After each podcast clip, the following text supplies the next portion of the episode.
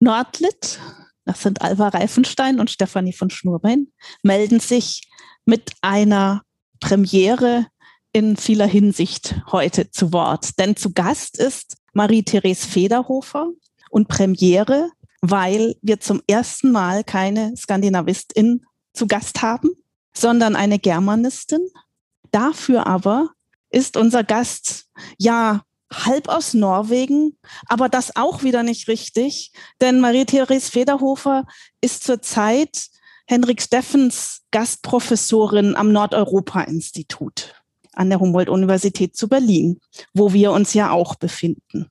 Marie-Therese ist aber, wie ich sagte, Germanistin, die in Norwegen normalerweise arbeitet, und zwar an der Universität Tromsø, der nördlichsten Universität der Welt, falls das noch stimmt.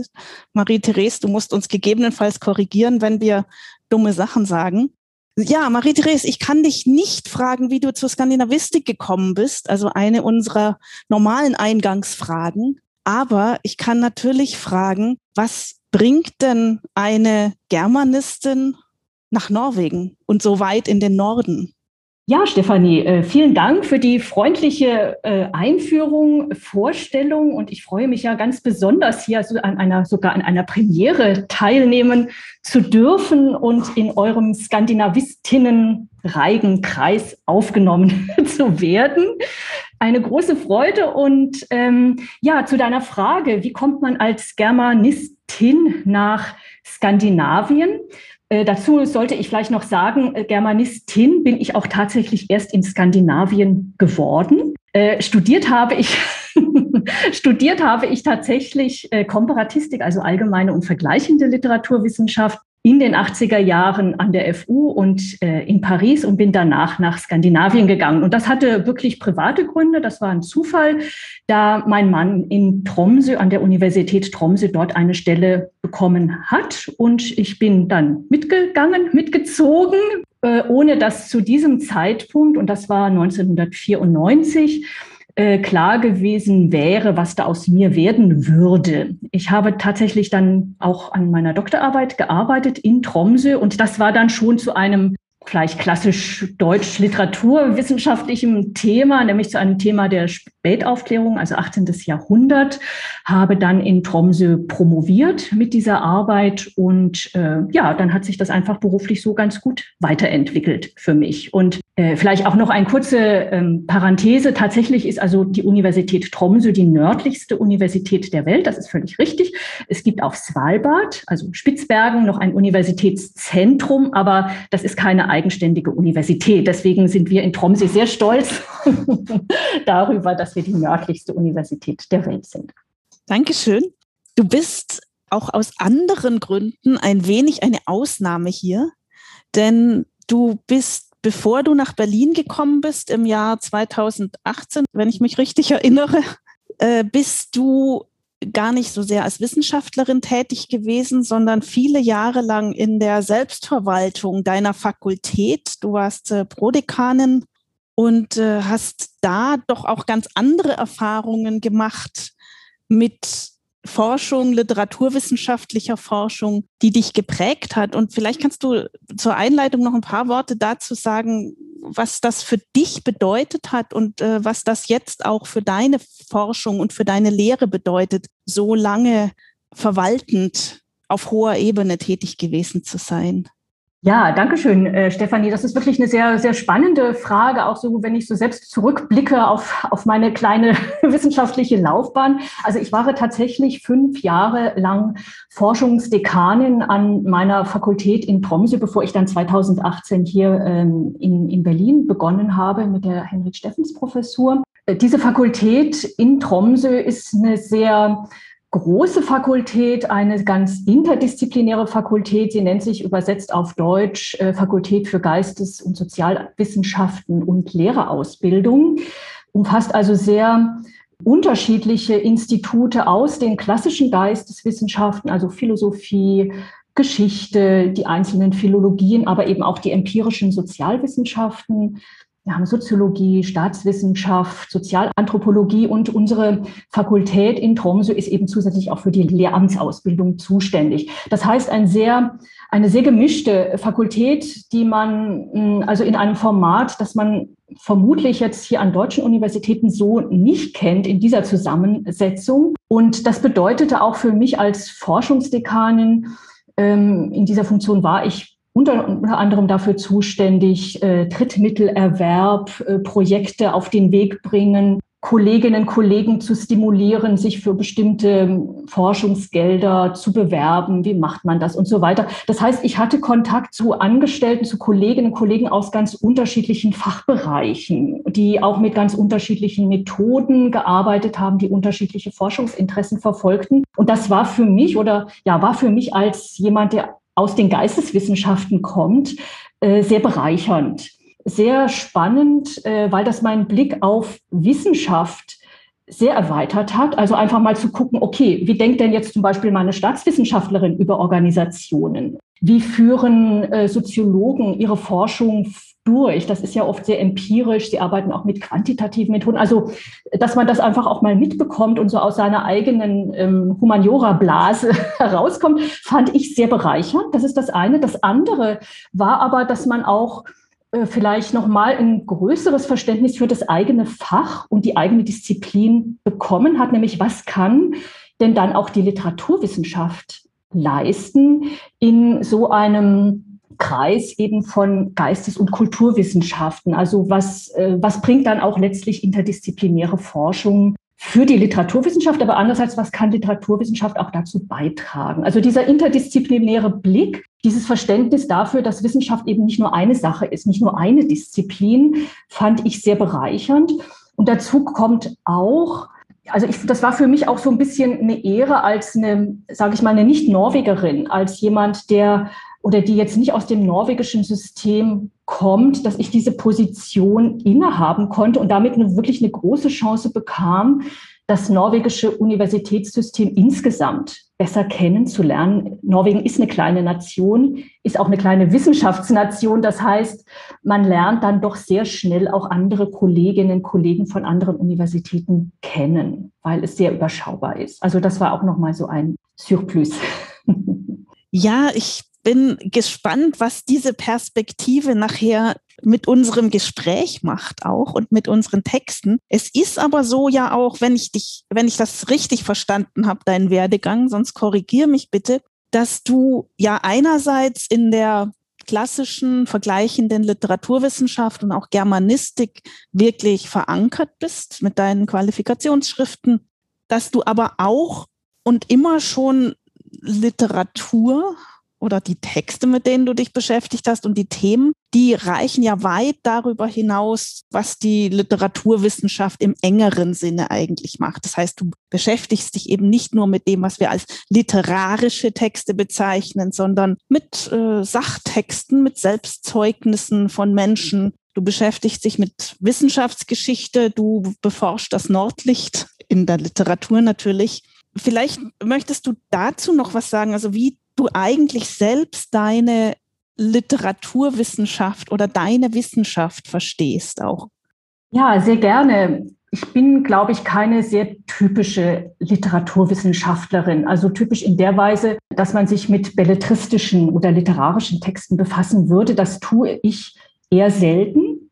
Es hat, ich weiß gar nicht, woran das so gelegen hat, aber das hat sich schon auch mit der Magisterarbeit, also wenn ich daran zurückblicke, so ein bisschen ergeben, dass mich auf der einen Seite schon sozusagen die Personen, die man so als Dichter, Literaten bezeichnen würde, dass die mich schon interessiert haben, aber dass mich dann meistens ähm, mehr die Schriften fasziniert haben, die jetzt nicht im engeren Sinn literarisch oder belletristisch gewertet werden können. Also das hat bei sozusagen bei Friedrich von Hardenberg, bei Novalis äh, angefangen, über den ich meine Magisterarbeit damals noch an der FU geschrieben habe, wo mich dann äh, die Geschichte auch der Geologie, also wie denkt man über Steine, Fossilien und so weiter interessiert hat. Das hat sich so ein bisschen fortgesetzt bei einem anderen Autor, mit dem ich mich äh, befasst habe, mit Adelbert von Chamisso, der ähm, ja bei den meisten bekannt ist durch seine Erzählung Peter Schlemiel, vielleicht auch durch seine Gedichte, der aber eben auch eine, eine wunderbare Reise beschreibt Geschichtsschreibung verfasst hat und äh, auch einiges Wissenschaftliches zu, zum Generationenwechsel. Also das ist so ein wissenschaftshistorisches Thema gewesen. Das hat mich sehr gereizt, ähm, einfach diese, sage ich mal, diese Sachtexte, diese fachlichen, wissenschaftlichen Texte zu erforschen obwohl ich keine Naturwissenschaftlerin ja bin. Aber es ist, die sind in einer Zeit geschrieben, wo man die Kompetenz, die ich habe, noch verwenden kann, um auch diese Texte zu verstehen. Also man muss jetzt nicht studierte Biologin sein, um vielleicht noch einen Sachtext des 19. Jahrhunderts zu verstehen und einordnen und kontextualisieren zu können. Das wäre heute vermutlich etwas schwieriger. Mich haben insgesamt Sachtexte in den Arbeiten, ähm, die ich so veröffentlicht habe, interessiert. Also du hast es schon genannt, Stefanie, auch Selbstzeugnisse. Ich habe mich auch gerne mit äh, Biografien, Autobiografien insbesondere befasst. Und äh, da war dann auch die leitend die Idee, also wie Schreiben äh, Leute über sich selbst? Also wie, wie schaffen sie sozusagen ein Narrativ über ihr Leben? Wie kohärent ist das? Wie glaubwürdig ist das? Ist das vielleicht eine Kohärenz eher einer narrativen Logik geschuldet, als eher so einer biografischen Logik, wo es vielleicht Lücken gab, die man dann narrativ gerne, ja, vielleicht verschließt oder verschleiert? Und ich habe mich auch gerne mit Briefen, also Briefkorrespondenzen, also auch als Ego-Dokumenten auch gerne äh, befasst. Aber ich würde insofern sagen, ich bin vielleicht jemand, der sich eher mit faktualen Texten eher befasst hat als mit fiktionalen Texten. Insofern bin ich da vielleicht auch ein bisschen eine untypische Literaturwissenschaftlerin. Ich finde gerade das sehr spannend, denn wir verstehen ja oft, also wenn wir am Nordeuropa-Institut äh, irgendwie etwas außergewöhnlicher arbeiten, sprechen wir oft davon, dass wir experimentieren. Und äh, was mir scheint, also dass die Zeit an der Wende vom, vom 18. zum 19. Jahrhundert, dass da aber tatsächlich das Schreiben als solches noch sehr viel stärker als naturwissenschaftliche Methode auch galt. Also neben natürlich allen möglichen anderen äh, experimentellen Anordnungen. Aber ich glaube, das Selbstverständnis auch von Naturwissenschaftlern, vor allem Männer in der Zeit, ich lasse mal die männliche Form, dass das eigene Schreiben zu Erkenntnissen führt, war damals noch präsenter. Und es ist ja kein Zufall, dass viele von den Wissenschaftlern, also die du erwähnt hast, auch Literaten waren oder umgekehrt Literaten auch Naturwissenschaftler waren. Äh, ja, das ist ein ganz wichtiger Punkt, äh, Stefanie. Also Schreiben auch als Stil und auch als Methode oder ein Verfahren, Wissen zu vermitteln. Und das ist in der Naturgeschichtsschreibung, also wenn ich da jetzt nochmal so ein bisschen historisch zurückblicke, äh, war das ein, ein ganz wichtiger Punkt. Also einer, der, der sicher auch bekannt ist, Buffon, der diese, also dieser französische Gelehrte, der eine sehr umfangreiche Naturgeschichte geschrieben hat und versuchte sozusagen die ganze Natur auch historisch so, so gesehen darzustellen. Für ihn war das ganz wichtig, dass er das in einem guten Stil, dass es in einem guten Schreibstil geschah, dass er also eine, eine gute Geschichte erzählt also nicht nur die Geschichte der Natur, sondern eben auch wirklich, also so chronologisch gesehen, sondern das eben auch sozusagen in eine Geschichte verpackt. Das war für ihn ganz wichtig. Und das Interessante ist, dass gerade im 18. Jahrhundert, und vielleicht könnte man sagen, das geht auch noch so ein bisschen ins frühe 19. Jahrhundert über, dass das ähm, gut schreiben, einen guten Schreibstil zu haben, dass das auch an ein bestimmtes Selbstverständnis von sich selbst als Gentleman gebunden war. Also schlecht schreiben, das taten die Pedanten. Und ähm, der Forscher, mit dem ich mich jetzt in meiner Dissertation etwas näher auseinandergesetzt habe, nämlich äh, Johann Heinrich Merck, äh, also ein Zeitgenosse von Goethe.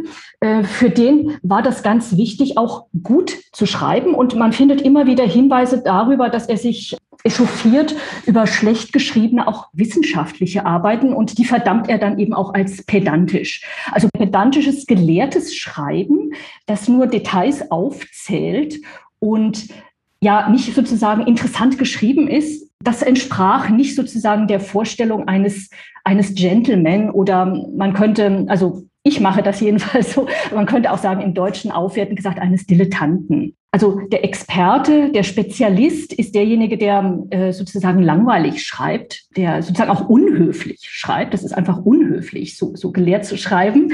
Und höfliches Schreiben wäre dann so ein gentlemanhaftes Schreiben. Und dazu gehört eben auch dieses gute Schreiben, also dieses, äh, weil man damit eben auch ähm, Leute erreicht, also ein Publikum erreicht und, und Wissen auf eine ganz andere Weise vermitteln kann. Ich bin gerade ganz fasziniert, wie du dein Interesse an, was du sagtest vorhin, Personen, in dem Fall die Gentlemen oder Dilettanten und das Interesse an Sprache, an Schreiben, an Sachtexten hier miteinander verbunden hast.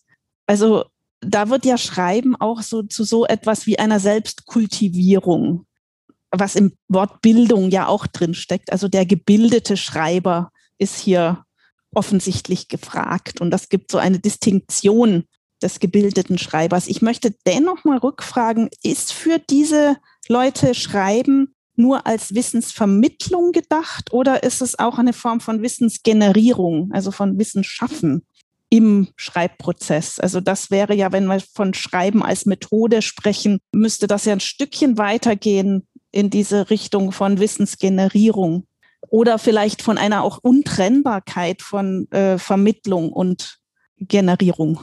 Ich würde, Stefanie, eher das Letztere sagen, also dass das nicht gut zu trennen ist. Also es geht schon darum, auch eine Form zu finden, in der Wissen angenehm, gut verständlich, höflich, also inkludierend könnte man sagen, vermittelt wird. Also man wählt gerne kurze Formen, also nochmal, um mein, auf mein Beispiel Merck, Johann Heinrich Merck zurückzugreifen, der hat drei sogenannte Knochenbriefe verfasst. Ja, also man denkt, huch, was ist das denn? Also er wählt die Form des Briefes, um bestimmte paläontologische Einsichten in einem Brief zu vermitteln. Also den Briefpartner, den gab es tatsächlich, aber das war natürlich jetzt kein Privatbrief, sondern ein Brief, der auch veröffentlicht worden ist. Also er wählt eine kurze Form, eine essayistische Form, um seine Einsichten in bestimmte Knochen, die er da gefunden hat in Darmstadt, zu vermitteln. Und das ist ja, könnte man sagen, auch ein, ein höfliches Genre. Der Brief, man wendet sich explizit an jemanden. Aber insofern, ja, es ist einerseits schon so gedacht, man will damit Wissen auch vermitteln, aber dadurch, dass ich diese Form wähle, hat das natürlich auch Implikationen darauf, wie ich dieses Wissen vermittel und ähm, wie ich auch dieses Wissen vielleicht, also wie dann auch innerhalb dieses Schreibens Wissens generiert wird, weil ich eben auch so nur schreiben kann in dieser Form. Insofern glaube ich, es lässt sich schwer trennen. Also ich glaube, dass die gewählte Form eben auch Einfluss hat oder Konsequenzen hat auch für die Produktion von Wissen. Also nicht die Form des Wissens auf die Produktion von Wissen sich rückwirkend, ähm, ja, wie sagt, sagt man, dass diese beeinflusst. Mich überzeugt das sehr und ich finde diese Kategorie der Höflichkeit gerade sehr beeindruckend. Ich bin noch nie auf die Idee gekommen, wissenschaftliche Produktion mit Höflichkeit zu verbinden. Ich werde mir das sehr gut merken, glaube ich, und äh, vielleicht kommen wir im Laufe unseres Gesprächs auch noch mal drauf. Ich habe das Gefühl, dass der von uns gewählte literarische Text, über den wir uns nachher unterhalten, wenig mit Höflichkeit zu tun hat. Aber vielleicht lässt sich das im Kontrast ja auch noch beleuchten. Ich habe, bevor wir da noch tiefer einsteigen, erstmal die Frage, du hast dich ja sehr stark dann auch, also neben dieser Geschichte der Naturwissenschaften, Knochengeologie und äh, solchen mineralischen Substanzen, hast dich ja auch mit Personen nochmal auf einer anderen Ebene beschäftigt, also auch nicht mit Dichterpersönlichkeiten, sondern mit sogenannten Patientinnen und Patienten. Also auf noch einer anderen Ebene diese Erzählform, du hast es kurz schon erwähnt, äh, und also der Ausdruck in der schriftlichen Form nochmal auf einer anderen Ebene beschäftigt. Und äh, das sind ja jetzt, also diese Personen sind jetzt weder Wissenschaftler noch Dichter, sondern Leidende und auch vermutlich nicht Menschen, die irgendwie an eine Veröffentlichung denken, sondern eine ganz andere Art von Texten produzieren und ähm, mit einer ganz anderen Funktion des Schreibens operieren. Ich fände es schön, wenn du dazu noch ein paar Worte sagen könntest, bevor wir dann doch wieder zurückkehren in die sogenannte Belletristik. Ja, äh, gerne, Stefanie. Also die Veröffentlichung, ich glaube, auf die, die du, die du meinst, das sind einmal Briefe von Erkrankten, die in ein bestimmtes Krankenhaus aufgenommen werden möchten, Briefe aus dem 19. Jahrhundert und äh, auf der anderen Seite Tagebuchveröffentlichungen von zwei Frauen. Tagebücher, die tatsächlich auch für den Privatgebrauch, sag ich mal, verfasst worden sind. Also die beiden Frauen haben nie daran gedacht, diese Tagebücher zu veröffentlichen. Und sie sind dann auf Umwegen im Deutschen Tagebucharchiv in Emmendingen gelandet, wo man sie einsehen kann, beziehungsweise wo man Kopien erlangen kann und dann daran weiterarbeiten kann. Und äh, diese beiden Veröffentlichungen, ja, die bewegen sich sozusagen in meinem, also in diesem Interessengebiet Krankheit oder Patientinnen Geschichten. Vielleicht kommen wir da später auch noch mal ein bisschen drauf, aber ich kann ja kurz noch was zu diesem, zu diesem Material sagen. Auch das wäre ja so ein Material, was vielleicht nicht so, sage ich mal, so typisch literaturwissenschaftlich ist. Es ist eben auch wieder nicht belletristisch. Es ist einmal eben diese Briefe und private Tagebuchaufzeichnungen, also in dem Fall auch wieder faktuale Texte, die im Fall der Briefe mit einem ganz bestimmten Zweck auch verfasst worden sind. Es handelt sich auch dort bei diesen Briefen um Archiv Material, das ich im Lepra-Archiv in Bergen gefunden habe. Und äh, das sind Briefe, die an Lepra-Erkrankte an das Lepra-Hospital unter anderem in Bergen geschrieben haben und sozusagen einen Antrag auf Aufnahme dort gestellt haben. Und, und sie beschreiben in diesen Briefen so etwas die Lebensumstände ähm, und begründen das, warum sie sozusagen diese Aufnahme im, in diesem Lepra-Hospital äh, beantragen. Und das war, also, also jetzt muss man vielleicht auch nochmal so klären sagen, das war dann die Endstation. Ja, wenn sie dann einmal dort waren, äh, sie wurden da nicht geheilt. Das war so eine, eine Art und Weise, sie nochmal aufzu, aufzubewahren, weil die, die dörfliche Gemeinschaft keine Möglichkeiten mehr sah, sie zu pflegen und vielleicht, weil auch keine Familienmitglieder mehr dort waren. Also eine sehr traurige Geschichte im Grunde. Aber also mir ging es da auch ein bisschen drum, äh, vielleicht auch die Stimmen derjenigen wieder auch hörbar zu machen, die man auch gerne vergisst, auch in der Literaturgeschichte. Und es ist ein bisschen einfach, also das ist einfacher, sich an den großen Namen entlang zu hangeln. Ähm, und das ist vielleicht auch so ein bisschen ein, ein weiterer Impuls vielleicht ähm, sozusagen meiner Forschungsinteressen, vielleicht auch die nicht so gut hörbaren Stimmen wieder hörbar zu machen und, und das eben am Beispiel von Personen, die, die heute weitgehend vergessen sind, aber wo sich einfach Spuren erhalten haben und wo ich so sehe, okay, da kann ich ja als Literaturwissenschaftlerin auch was zu beitragen. Ich, ich kann so mit, mit narrativen Tools äh, erklären, was, wie sind diese Briefe aufgebaut und ich kann Kontext rekonstruieren, ich kann was zur Zielgruppe sagen und so weiter. Und das finde ich einfach auch sehr, sehr spannend, diese, ja, diese unbekannten Stimmen hörbar zu machen, sichtbar zu machen in Form einer Veröffentlichung und das eben an Material, das ähm, ja vielleicht auch nicht so leicht zugänglich ist. Ich finde das sehr berührend, wie du das äh, beschreibst. Also Stimmen, die sonst nicht gehört werden, aber die ja existieren in schriftlicher Form, also die uns eigentlich zugänglich sind, wirklich auch hörbar zu machen und das am Beispiel einer Krankheit, die ja auch nicht mehr so sicht- und hörbar ist. Also wir wissen heute sehr, sehr wenig über Lepra. Also ich glaube nicht, dass viele Skandinavistinnen und Skandinavisten wissen, dass Lepra so eine weit verbreitete Krankheit war im Norwegen, das also bis, ich glaube, bis ins 20. Jahrhundert rein sogar. Da müsstest du uns vielleicht noch mal ein bisschen über die Hintergründe aufklären. Dann, also auch wenn das jetzt nicht literaturwissenschaftlich ist, äh, ist das doch etwas, was, also was auch immer wieder in literarischen Texten vorkommt, was man aber auch dort leicht überliest.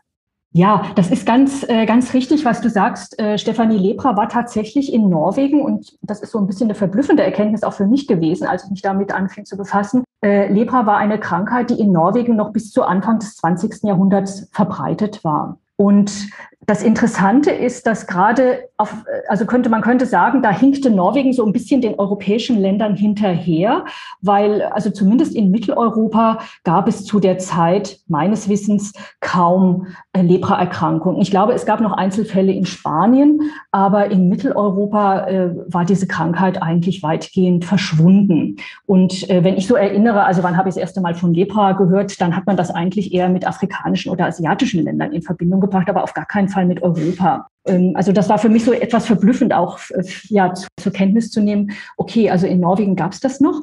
Und äh, da könnte man sagen, gut, da hinkte Norwegen so ein bisschen hinterher. Also der Modernisi die Modernisierung war da noch nicht angekommen. Aber das Interessante ist, diese sehr paradoxale Situation, dass Norwegen dann sehr rasch sogenannte Lepra-Hospitale eingerichtet hat, also zu so einer ähm, Institutionalisierung im medizinischen beigetragen hat, was ja auch gerne so als Modernisierung verstanden wird.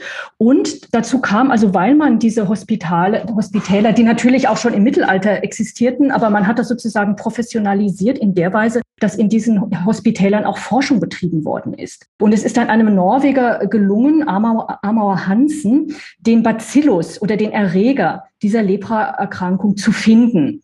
Also da war sozusagen Norwegen führend in der Diagnose, vielleicht jetzt weniger in der Therapie, aber zumindest in der Diagnostizierung dieser Krankheit. Und ähm, in, im englischsprachigen Bereich wird das auch gerne Hansens Disease genannt, also Hansens Krankheit, eben zurückgeführt auf den Entdecker dieses Bacillus. Und diese sehr ja, man könnte schon sagen, historisch paradoxale Situation in Norwegen. Einerseits so, denkt man so ein bisschen rückständig zu sein. Hallo, da ist ein Land, da gibt es noch Lepra. Ähm, aber auf der anderen Seite ein Land, dem, dem man eigentlich das verdankt, dass, dass der Erreger gefunden worden ist und das also Maßnahmen ergriffen hat, äh, das zu, ja, irgendwie auch in den, den Griff zu bekommen und dass im Zuge auch dieser Behandlung von Leprösen die ähm, äh, also sozusagen ein zentrales Krankenregister, also so eine Form von Statistik eingeführt hat, das es also auch bis heute gibt in, in Norwegen. Also es gibt ein Nor in Norwegen ein zentrales Krankenregister, wo man sozusagen landesweit gucken kann und wo man das eben auch vergleichen kann, was äh, meines Wissens in Deutschland aufgrund des föderalen Systems etwas schwieriger ist. Und ähm, man hat also da schon angefangen, eine riesige Datenbase, um das jetzt mal so ein bisschen modern zu sagen, anzulegen im Zuge dieser Krankheitsbehandlung.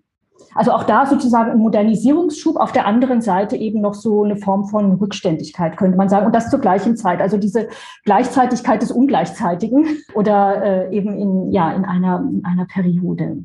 Ich finde das sehr spannend, nicht nur inhaltlich gerade, sondern auch, wie du hier nochmal gezeigt hast, dass du wirklich dich bewegst, so zwischen der ja, Literaturforschung, den Geisteswissenschaften im weiteren Sinne oder den Humanities im weiteren Sinne und auch den sozialwissenschaftlichen und historischen Fragestellungen. Immerhin haben wir es geschafft, jetzt schon mal nach Norwegen zu kommen, also zu zeigen, du arbeitest äh, ja nicht nur mit deutschen Materialien, auch wenn das dein eigentlicher Beruf ist, sondern auch mit norwegischen Texten und Kontexten.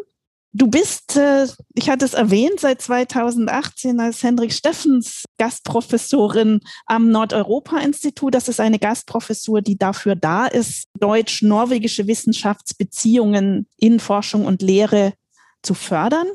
Passt gut zu einem weiteren deiner Schwerpunkte, die du auf deiner Homepage auch angibst, die kulturelle Übersetzung. Du bist aber jetzt auch in der, ich weiß nicht, glücklichen oder unglücklichen Lage, am Nordeuropa-Institut plötzlich so etwas wie Skandinavistik unterrichten zu müssen und so ein wenig von der Germanistin noch weiter zur Skandinavistin, zumindest kurzzeitig für die vier Jahre, in denen du hier bist, ähm, zu mutieren. Bevor wir einsteigen, dann nun wirklich in die Literatur, wie geht's dir denn damit und wie hast du diesen Übergang hinbekommen? Also diese quasi kulturelle Übersetzung im eigenen Inneren?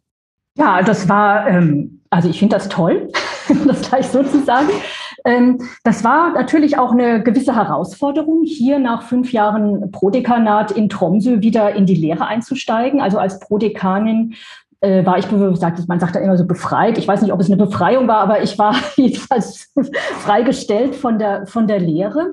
Und ich muss sagen, das war ein ganz großer Glücksfall für mich, und ist es nach wie vor, hier unterrichten zu können. Und ich merke jetzt auch, während ich äh, hier die Kurse halte, ins Gespräch komme mit den Studierenden, dass mir das auch tatsächlich gefehlt hat in meiner vorigen Stellung, sozusagen in meinem vorigen Leben als, als Prodekanin, wo ich sozusagen auch mit spannenden Leuten, und habe ich vorhin erzählt, dass das auch sehr bereichernd war, äh, zusammengearbeitet habe, aber jetzt noch mal den Blick einer anderen Generation zu erfahren, zu erfahren, welche Fragen bringen Studierende so zwischen 20 und 30 mit, was beschäftigt die, das finde ich sehr, sehr bereichernd.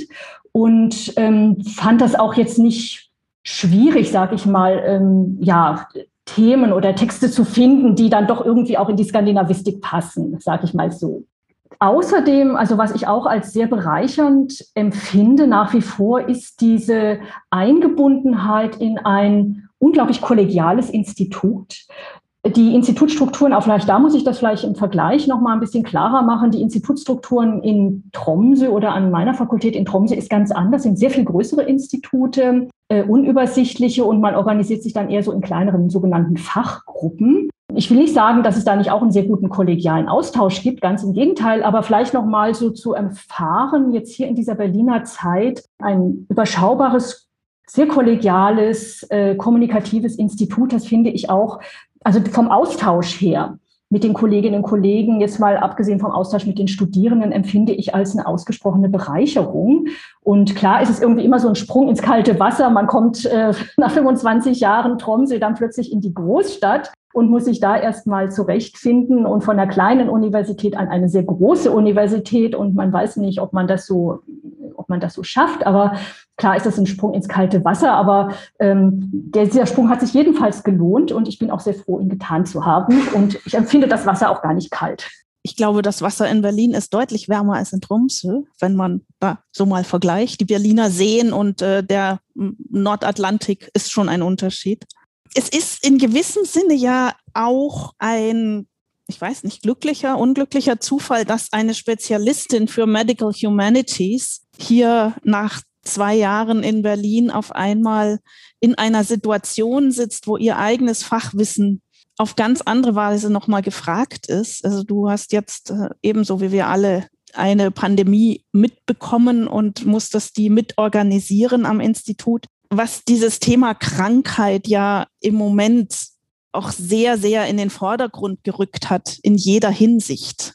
Äh, vielleicht hat das für deine Beschäftigung mit Krankheit, literarischer Krankheit äh, quasi nochmal etwas geändert? Mm, es hat insofern etwas geändert, als mein Blick für die Darstellung von Krankheit in Texten, also in literarischen, aber auch in nicht literarischen Texten, dieser Blick ist geschärft worden also nicht zuletzt durch die Debatte, die Diskussionen um die Corona-Pandemie hier in Deutschland. Also einfach zu schauen, wie wird einfach Krankheit beschrieben? Wie, äh, welche Begriffe verwendet man? Gibt es Tabuthemen? Und es ist jetzt nicht so, dass ich in der Lehre, also dass ich in diesem einen Seminar, das ich im vergangenen Semester gehalten habe, dass ich da einen Text zu Corona-Epidemie oder Pandemie behandelt hätte. Also die gab es einfach noch nicht, also meines Wissens, und es waren ja auch skandinavische Texte. Aber was Themen sind, die sich so durchziehen, jetzt unabhängig auch von, von Corona, sondern natürlich auch im Zusammenhang mit anderen Krankheiten, äh, das sind so Aspekte wie Tabu, Tabuisierung. Es sind Aspekte wie Angst, Gefühle. Was darf man sagen, was darf man nicht sagen? Wie empfinden Angehörige beispielsweise äh, die Krankheit ja eines Betroffenen? Was ist mit deren Perspektive? All das sind ja Aspekte, die auch heute im Zusammenhang, wenn wir, äh, wenn wir Corona sozusagen diskutieren, auch eine Rolle spielen. Äh, also im Zusammenhang mit Impfpflicht und so weiter, Solidarität, was bedeutet das irgendwie für die Familienangehörigen? Und, und das sind Gesichtspunkte, die eben auch eine Rolle spielen, wenn man sich mit diesen ja, Patientinnen angehörigen Geschichten befasst zu Krankheit, also literarischer oder nicht literarischer Art. Insofern, ja, also man hat die Relevanz vielleicht der Fragestellungen, die innerhalb der Medical Humanities so eine Rolle spielen, vielleicht noch mal stärker erkannt, äh, Stefanie. Vielleicht würde ich so, so drauf antworten. Ich finde das sehr überzeugend und auch eine schöne Überleitung zu dem literarischen Text, mit dem wir uns heute beschäftigen wollen, in dem es nicht um Corona, auch um keine Infektionskrankheit geht, sondern um eine andere Art von Krankheit. Man mag es Geistes- oder Gemütskrankheit nennen, da können wir noch mal drauf kommen, den ich aber jetzt auch zum wiederholten Mal gelesen habe. Und äh, also ich muss sagen, ich lese solche Texte in dem Fall einen aus dem späten 19. Jahrhundert, in der heutigen Situation auch wirklich nochmal anders und unter anderen Gesichtspunkten. Also es kommen mir andere Texte, Dimensionen in den Blick, wenn ich mir solche Texte anschaue. Dennoch, vielleicht wagen wir jetzt den Sprung erstmal ins 19. Jahrhundert, äh, in den modernen Durchbruch, also ich muss sagen, auch zurück, mit dem wir uns ja mehrfach im Podcast beschäftigt haben, anhand anderer Autoren bisher nur, nicht Autorinnen. Wir haben aber einige Male schon Amalie Skram erwähnt als in meinen Augen immer noch die spannendste und führende Naturalistin ich würde sagen, der skandinavischen Literaturen. Ich nehme mal das große Wort in den Mund, also zumindest was ihre Romane anbelangt. Für die Bühne gilt sicher, dass äh, Strindberg da immer noch ganz oben sitzt. Möchtest du, Amalie Skram, uns ein wenig vorstellen, näher und auch nochmal den Kontext, in dem wir hier Ihren Roman Professor Hieronymus zu verstehen haben? Ja, gerne fang mal an und dann musst du mich einfach unterbrechen, wenn ich sozusagen zu, zu lange rede. Ähm, vielleicht auch erstmal zu deiner Einschätzung, äh, Stefanie, also Amalie Skram als vielleicht eine der größten äh, Verfasserinnen des Naturalismus, da stehst du ja auch nicht alleine, also das hat ja auch schon Georg Brandes von, von ihr gesagt, also unsere größte Verfasserin, schreibt er in einer Rezension, meine ich, über Amalie Skram. Aber wer war eigentlich Amalie Skram? Die ja als, als Repräsentantin, einer der wichtigsten Repräsentantin auch des sogenannten modernen Durchbruchs in Skandinavien gilt. Ich stelle sie erstmal kurz vor. Amalie Skram wurde 1846 in Bergen geboren. Sie kam aus nicht sehr wohlhabenden Verhältnissen. Das war dann der Grund auch dafür, dass sie aus wirklich aus finanziellen Gründen schon 18-jährig 1864 heiratete einen deutlich älteren Kapitän aus einer sehr wohlhabenden Familie. Diese Ehe war allerdings unglücklich, wurde dann nach 13 Jahren geschieden und nach der Scheidung begann Amalie Skram mit dem Schreiben, also so um 1877, also in den späten 1870er Jahren. Sie begann tatsächlich also erstmal als Literaturkritikerin. Sie lernte dann ihren zweiten Mann kennen, Erik Skram, in äh, Kopenhagen, den sie heiratete 1884 und über äh, Erik Skram kam sie auch in Kontakt äh, mit dem in dem Kreis um Georg Brandes. Georg Brandes gilt ja so als der, könnte man sagen, Chefideologe oder Chefprogrammatiker des sogenannten modernen Durchbruchs. Also das ist auch tatsächlich ein, ein Titel einer Publikation von Georg Brandes, der moderne Durchbruch. Mit diesem Ausdruck möchte er eine bestimmte literaturhistorische Entwicklung in Skandinavien beschreiben, nämlich also die Moderne, die also um 1870 anfängt und das Moderne, das Neue, das Brandes in der Literatur seiner Zeit beobachtet. Und jetzt, ich nenne jetzt einfach mal stellvertretend äh, Ibsen und Strindberg, über die ihr ja auch schon einen Podcast gemacht habt, das, das Neue und Moderne äh, wäre eben diese, die, auch diese Hinwendung unter anderem zur Alltags Realität, die literarische Verarbeitung von Themen wie Ehemoral, Sexualmoral, Partnerschaft, äh, Geschlechterverhältnisse. Also wenn man das jetzt, könnte man vielleicht äh, so kurz sagen. Hm, ich sage jetzt erstmal nicht so viel, also erstmal was zu den Inhalten, vielleicht so nicht weniger äh, sozusagen zu dem Wie, sondern eher zu dem Was. Also das wäre sozusagen das, das Moderne, äh, könnte man so sagen, also diese Hinwendung, explizite Hinwendung zur nicht so schönen Alltagsrealität. Ähm, genau, also äh, nochmal zurück zu Amalie Skram. Sie, sie heiratete Erik Skram, begann eben um 1877 mit dem Schreiben und äh, nachdem sie sozusagen als Literaturkritikerin experimentiert hat, veröffentlichte sie dann auch ihre ersten literarischen Werke. Und ihr Werk wird gerne unterteilt in drei Kategorien. Äh, also da hat man die Eheromane und der bekannteste ist vermutlich Konstanze Ring. Dann hat man die sogenannten äh, Generationenromane. Da wäre dann Hellemisch-Volke, ich weiß nicht, die Leute vom Felsenmoor wird das, glaube ich, äh, übersetzt. Und man hat die sogenannten, die als dritte Kategorie, die Anstaltsromane, eben, wo eben unser heutiger zu besprechender Text dazu zählt, Professor Hieronymus, die eben deswegen so heißen, da sie in einer psychiatrischen Anstalt, in einer äh, Psychiatrie stattfinden. Das ist sozusagen der Schauplatz. Da haben wir eben Professor Hieronymus, 1895 erschienen, und äh, der Folgeroman äh, in, in St. Jörgen, könnte man vielleicht übersetzen, äh, spielt eben ebenfalls in einer Institution, in einer geschlossenen Anstalt. Die beiden Anstaltsromane, vielleicht um das noch äh, zu ergänzen, gehen tatsächlich auf eigene Erfahrungen Amalie Skrams zurück, von der man weiß, dass sie mehrere Nervenzusammenbrüche hatte. Sie hatte einen frühen, so in den späten 70er Jahren, 1877, und wurde da eingewiesen nach Gausta. Das ist die Psychiatrie in Norwegen. Die gibt es auch heute noch, ist heute also ein Teil des äh, Osloer Universitätskrankenhauses. Das liegt also bei Oslo, Gausta. Münster.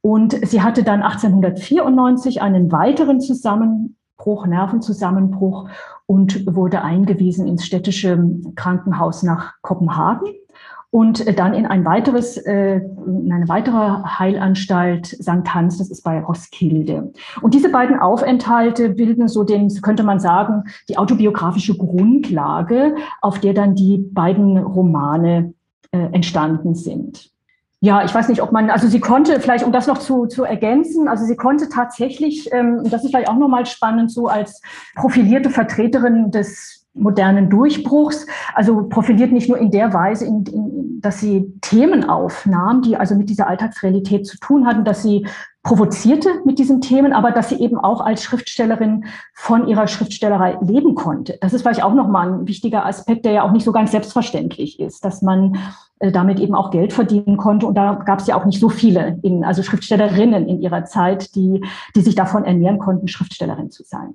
Ja, vielen Dank. Äh, vielleicht muss man immer sagen, also bei den Autorinnen und Autoren, also die vom, von der Schriftstellerei leben, also sie konnte davon leben, sie musste aber auch davon leben, was natürlich auch etwas mit dem eigenen Schreiben macht, also das eigene Schreiben verkaufen zu müssen auch und äh, das also quasi immer mit, mit einzubeziehen, auch in die Lesarten dessen. So ein Roman entsteht nicht aus dem Nichts, sondern ist immer verknüpft mit gesellschaftlichen und ökonomischen Strukturen.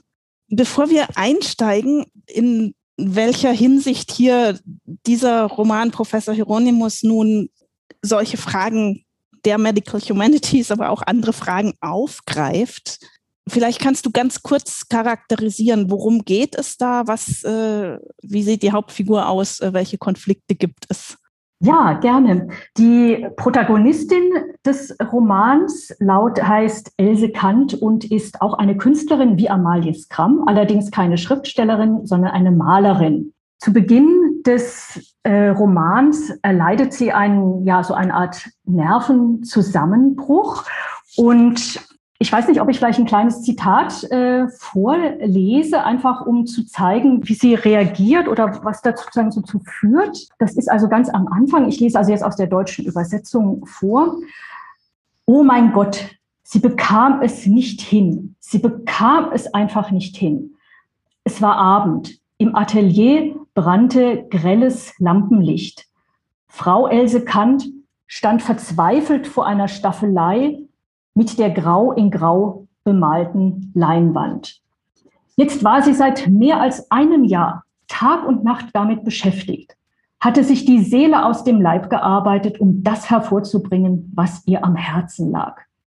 Doch je länger sie sich mühte, desto schlimmer wurde es. Diese Gestalt in der Ecke, die sollte ein Symbol für die Lebensangst sein? Haha.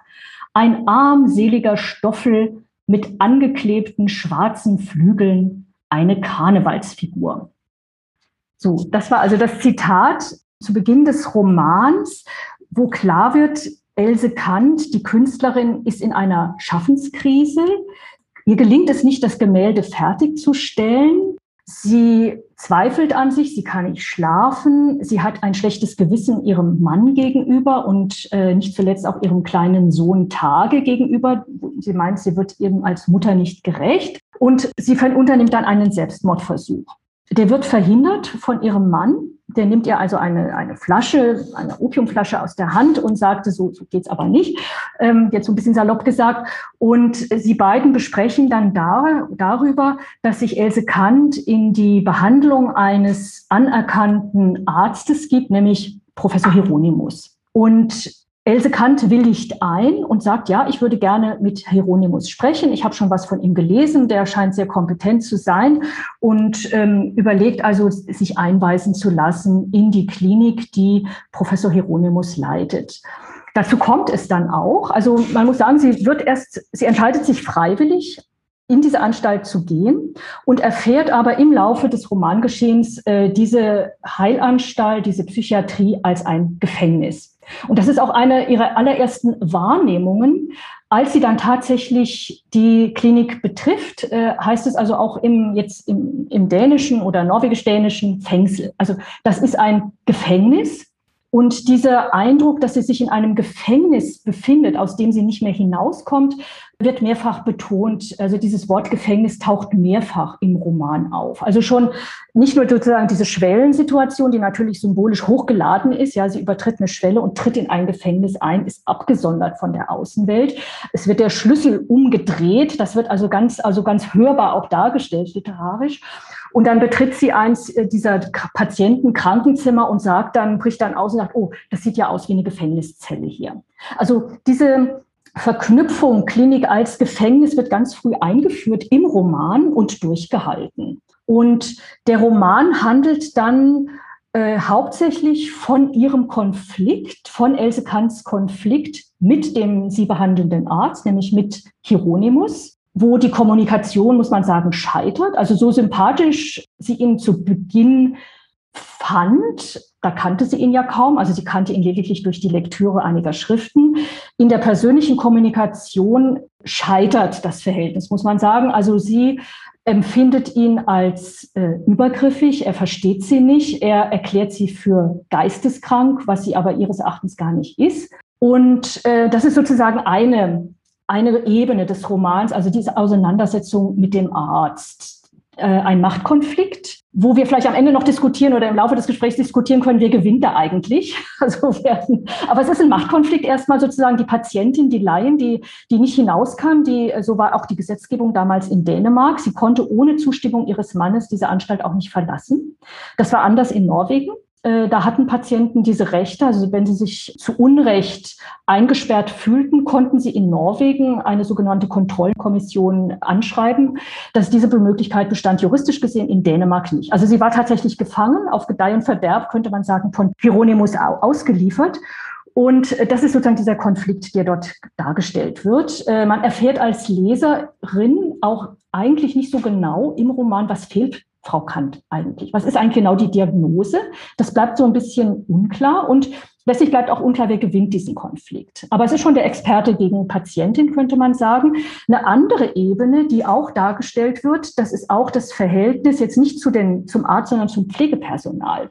Und das ist sehr interessant aus so einem ähm, Machtaspekt, weil so machtvoll oder auch übergriffig Hieronymus dargestellt wird, so verständnisvoll, sympathisch, empathisch wird das Pflegepersonal, die Krankenschwestern dargestellt, zu denen Else Kant nach und nach ein sehr gutes Verhältnis entwickelt.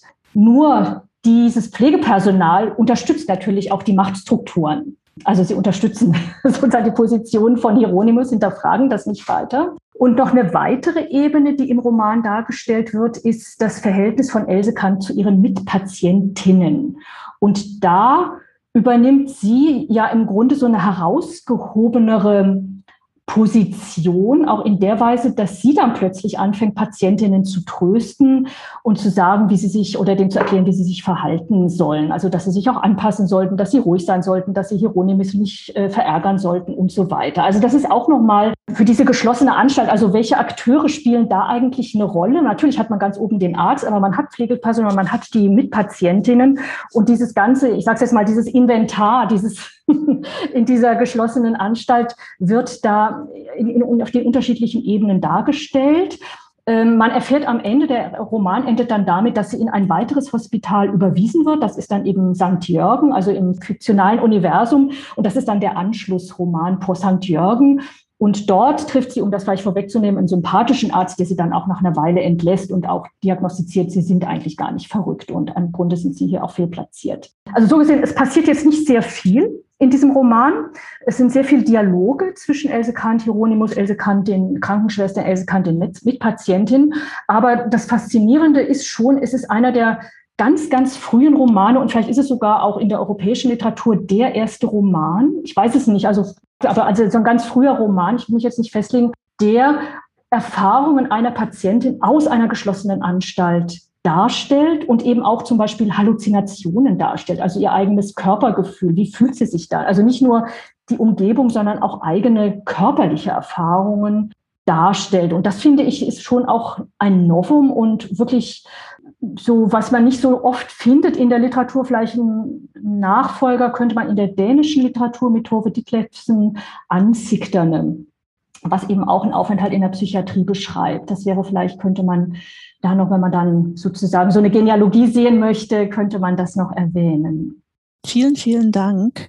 Ich habe äh, ganz viele Assoziationen. Ich setze mal an dem letzten an, was du gesagt hast, also dieses Erleben von Krankheit, Geisteskrankheit oder was es immer, was immer es ist, äh, aus der Innenperspektive, also das körperliche Erleben aus der Innenperspektive, was ja dann dazu führt, sich auch freiwillig in ein Hospital einweisen zu lassen. Also das ist ja keinesfalls eine Zwangseinweisung hier zunächst mal, sondern wirklich die Hoffnung auf Befreiung von bestimmten Erlebensformen. Ich sage jetzt noch mal gar nicht Symptomen, sondern äh, Erlebensformen.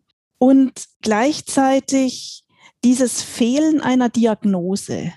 Ich glaube, das ist so etwas, also das hängt zusammen, also wie der Roman gemacht ist, dass sie nicht diagnostiziert wird und ist, gibt einerseits quasi diesem Roman oder seiner Autorin die Gelegenheit, diese Innenperspektive einfach ganz stark in den Vordergrund zu stellen und nicht eine Diagnose darüber zu klappen, die alles schon einordnet. Das ist die eine Seite. Es gibt aber auch die andere Seite. Ich schicke jetzt mal eine wilde These in den Raum, dass Hieronymus, also der Arzt, sich ja auch weigert, eine Diagnose zu stellen und damit seiner Patientin und auch dem Umfeld, also ihr Mann, und äh, sogar dem Hausarzt, also eigentlich die Möglichkeit eines Umgangs, eines selbstbestimmten Umgangs mit diesem Leiden verwehrt. Insofern ist dieses, also Diagnose stellen oder Diagnose nicht stellen hier sehr, sehr ambivalent besetzt. Also es ist einerseits kann eine Diagnose ein Machtmittel sein, es kann aber offensichtlich auch das Vorenthalten einer Diagnose ein Machtmittel sein. Damit sind wir schon mittendrin in dieser Frage nach Macht natürlich. Genau, also das mit der Diagnose, wenn man sich das anschaut, äh, was was sagt eigentlich der Arzt über, über Else Kant? Und das ist, wie du sagst, sehr, sehr ambivalent, äh, Stefanie. Und das hat meines, also ich gebe dir auch völlig recht, das hat auch etwas mit, mit Machtstrukturen zu tun, die aufrechterhalten werden, die aber der Roman irgendwie auch wieder auf ganz subtile Weise unterläuft. Und äh, wenn wir uns mal anschauen, was erfahren wir eigentlich an, ich, ich halt, sage jetzt mal in Anführungszeichen, an Diagnose. Ich würde gerne einfach mal ein paar Zitate vorlesen, äh, um zu zeigen, was, ja, was, was wird hier eigentlich gesagt über, über Else Kant. Und ich habe jetzt also ein Zitat, da spricht der äh, Hieronymus mit äh, dem Mann von Else Kant und sagt, ihre Frau ist definitiv geisteskrank. Diese Geisteskrankheit zeigt sich in dem fast vollkommenen Mangel an der Fähigkeit, ihr Gefühlsleben zu beherrschen. Teilweise wird sie geradezu zu einer Furie. So, das ist also so eine ja, ich weiß nicht, ob es eine Diagnose ist, aber da ist es, also sie ist geisteskrank. Das ist ja sehr, sehr schwammig. Das kann ja sehr viel bedeuten, gut, geisteskrank. Aber dieses geisteskrank Zinssieg, das hält sich eigentlich durch in der Beurteilung äh, Hieronymus von sozusagen äh, Elses ja, Verhalten oder auch äh, Zustand. Und dann, ich, ich lese noch ein weiteres Zitat vor, da spricht also Else Kant zu Hieronymus. Else sagte, dann sind Sie, also Hieronymus, dann sind Sie also der Meinung, dass ich geisteskrank bin? Tja, dieses Tja, ausgesprochen mit schonungsloser Zufriedenheit, traf sie wirklich wie ein Peitschenschlag. Gleichzeitig zog es ihr den Boden unter den Füßen weg. Was war zu tun? Nichts. Sie befand sich in seiner Gewalt. Also das spielt nochmal auf diesen Machtaspekt an, den du erwähnte, Stefanie. Ja, sagte sie und stand auf. Wenn also der Herr Professor, mein Mann und Dr. Twerde, das ist der Hausarzt, sagen, dass ich geisteskrank bin, dann bin ich wohl geisteskrank. So, Zitat Ende. Also das ist genau äh, das, worauf du angespielt hast oder was du genannt hast, Stefanie. Also diese, diese Machtstruktur, die einerseits daran gebunden ist, dass man schon so eine Art Diagnose stellt, aber doch irgendwie auch keine Diagnose, sondern was heißt das jetzt eigentlich geisteskrank? Und wenn man sich dann im Zusammenhang auch anguckt, diese, sage ich jetzt mal, Pseudodiagnose, wie wird sie eigentlich behandelt? Das ist ja eigentlich sehr merkwürdig. Also das ist ja gar keine Therapie. Also sie muss da erstmal sehr lange, mehrere Tage soll sie im Bett liegen und irgendwann darf sie dann auch mal ihre Zelle verlassen und darf dann auch mal spazieren gehen und, und so ein bisschen sich hinausbewegen. Also wo man sich dann auch fragt, hm, das ist ja sehr eigenartig als, äh, als also was passiert da eigentlich? Und dieses Changieren zwischen einerseits klar zu vermitteln, was haben sie eigentlich, was fehlt ihnen und dieses dann auch Vorenthalten von Wissen, äh, das, bewegt sich da so im, ähm, doch in so einem sehr, sehr ambivalenten Raum oder in so einem sehr ambivalenten Zustand. Vielleicht noch ein Wort zu Hysterie. Das ist ja so, also gerade diese Zeit, in der der Roman entstand, also 1895 könnte man ja sagen, das war so ein bisschen das Zeitalter auch der Hysterie. 1895, weil auch noch als Kontext erschienen auch tatsächlich dann die Studien zur Hysterie von Sigmund Freund und Josef Breuer. Also das war so die, äh, könnte man sagen, so eine Art Modekrankheit und es war eine Krankheit, die man der weiblichen Bevölkerung, also die man Frauen zuschrieb. Das war fast ausschließlich, also Hysterikerinnen äh, ja, sagt der Name, waren also weibliche, weibliche Personen. Es gab also sel selten männliche Hysteriker. Das liegt auch sozusagen in der Etymologie. Also Hystera ist in die Gebärmutter, also aus dem Griechischen kommen. Also man hat das als eine Geisteskrankheit, eine psychische Krankheit damit ja benannt und fand die aber weitgehend also in der weiblichen Bevölkerung wieder, also eine typische Frauenkrankheit. War allerdings ein sehr uneinheitliches Krankheitsbild, das sich aber in bestimmten somatischen Symptomen ausdrücken konnte, wie beispielsweise Husten, Schlaflosigkeit, Appetitlosigkeit und so weiter. Also alles Dinge, die man auch bei der Else Kant wiederfindet. Also sie hustet viel, sie isst nicht gerne, sie leidet unglaublich an Schlaflosigkeit. Und ähm, diese Diagnose Hysterie, also wo man sagen könnte, hm, das würde doch jetzt eigentlich passen, äh, da es einfach so auch im, sozusagen im Schwang dieser Zeit war und so eine, so eine, so eine Mode, äh, sozusagen Krankheit, Krankheitsbezeichnung war, dieser Ausdruck fällt ganz, ganz selten im Roman. Das ist einmal nur der, der Assistenzarzt, der sie als hysterisch bezeichnet. Äh, Hieronymus verwendet diesen Ausdruck nicht. Das ist vielleicht auch nochmal äh, interessant. Und vielleicht nur um das zu sagen, also Hysterie ist natürlich heute veraltet. Also das verwendet keiner mehr. Der ist sozusagen ja nicht mehr, nicht mehr in Gebrauch, um Krankheiten zu bezeichnen. Ja, ich wollte direkt auch auf die Hysterie eingehen. Es ist ja schon so, also der Roman verwendet ja den, Be den Begriff nicht, aber er kann natürlich bei seinem Publikum voraussetzen, dass die Symptome, die geschildert werden, damit assoziiert werden. Und das ist genau dieses, also das psychosomatische Ausagieren oder das somatische Ausagieren auch von psychischen Problemlagen.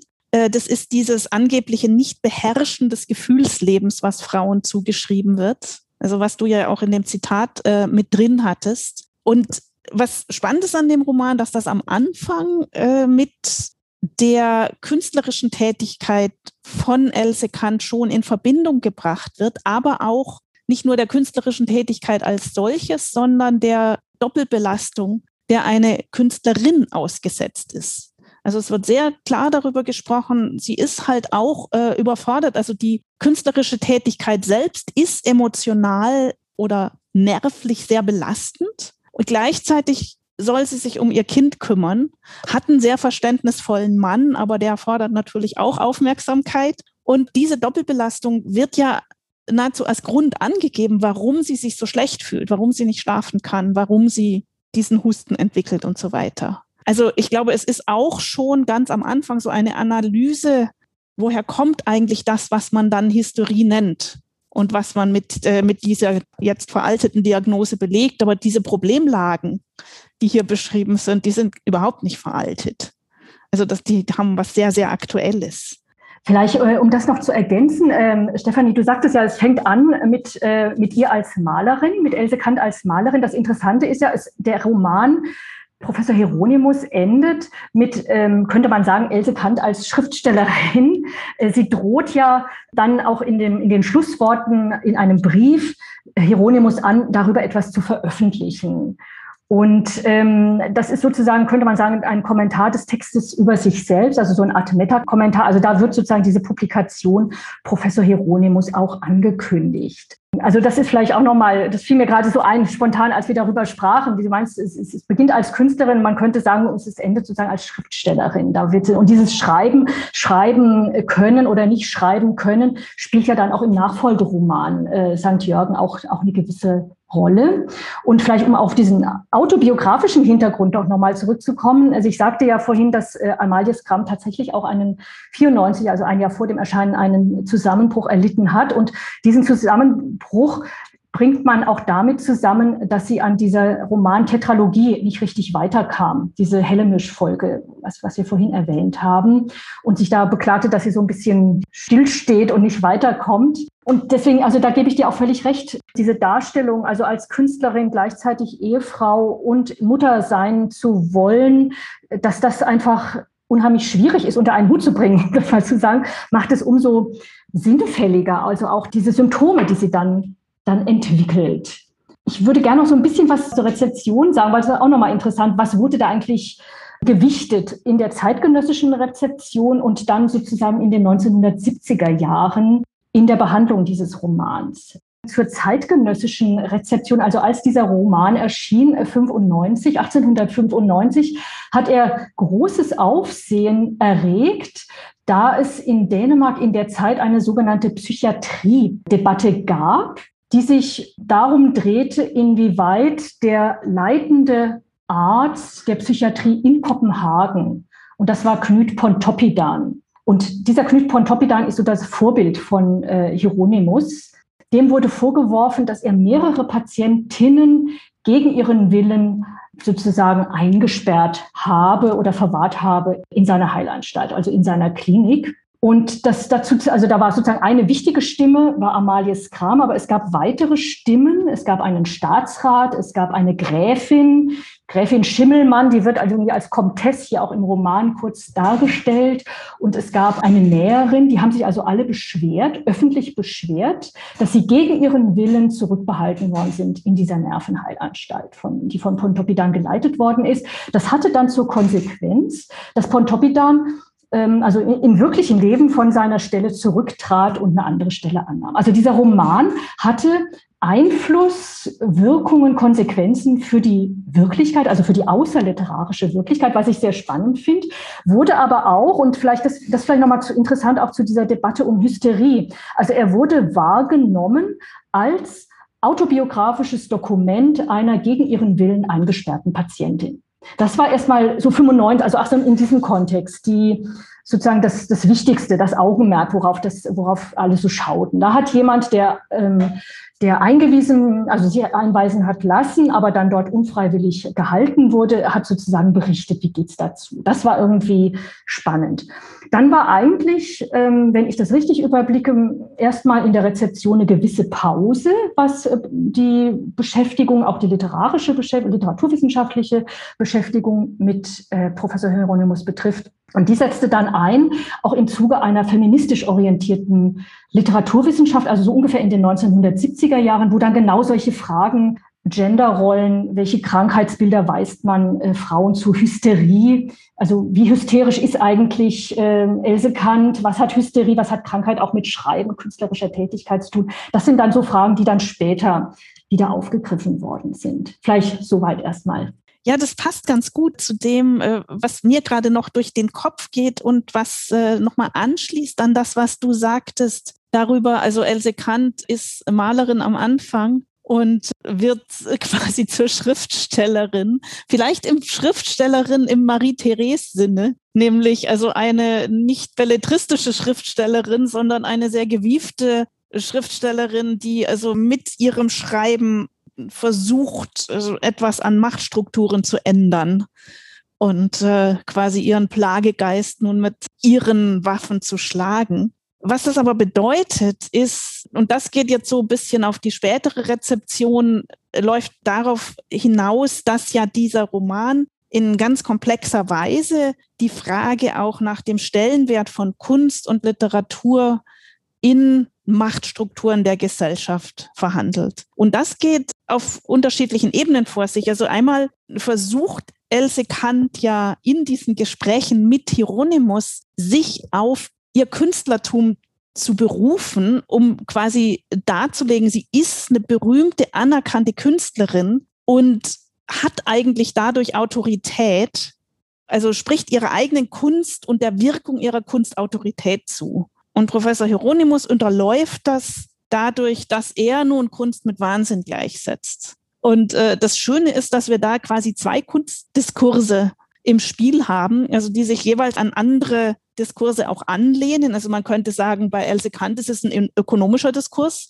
Ne? Er sagt, also ich bin anerkannt und ich mache auch Geld mit meiner Kunst. Es geht zu unserem anderen Thema zurück. Während Hieronymus quasi Medizin und Kunst miteinander in Verbindung bringt und äh, also das für seine ja Nicht-Diagnose Geisteskrankheit äh, verwendet. Und in beiden Sinne ist also die Frage nach der Wirkung von Kunst aufgeworfen dann ist es natürlich schlau von Else Kant, sich am Ende, also als das nicht fruchtet, mit der bildenden Kunst irgendwie zu argumentieren, dann zu sagen, okay, ich kann auch noch was anderes.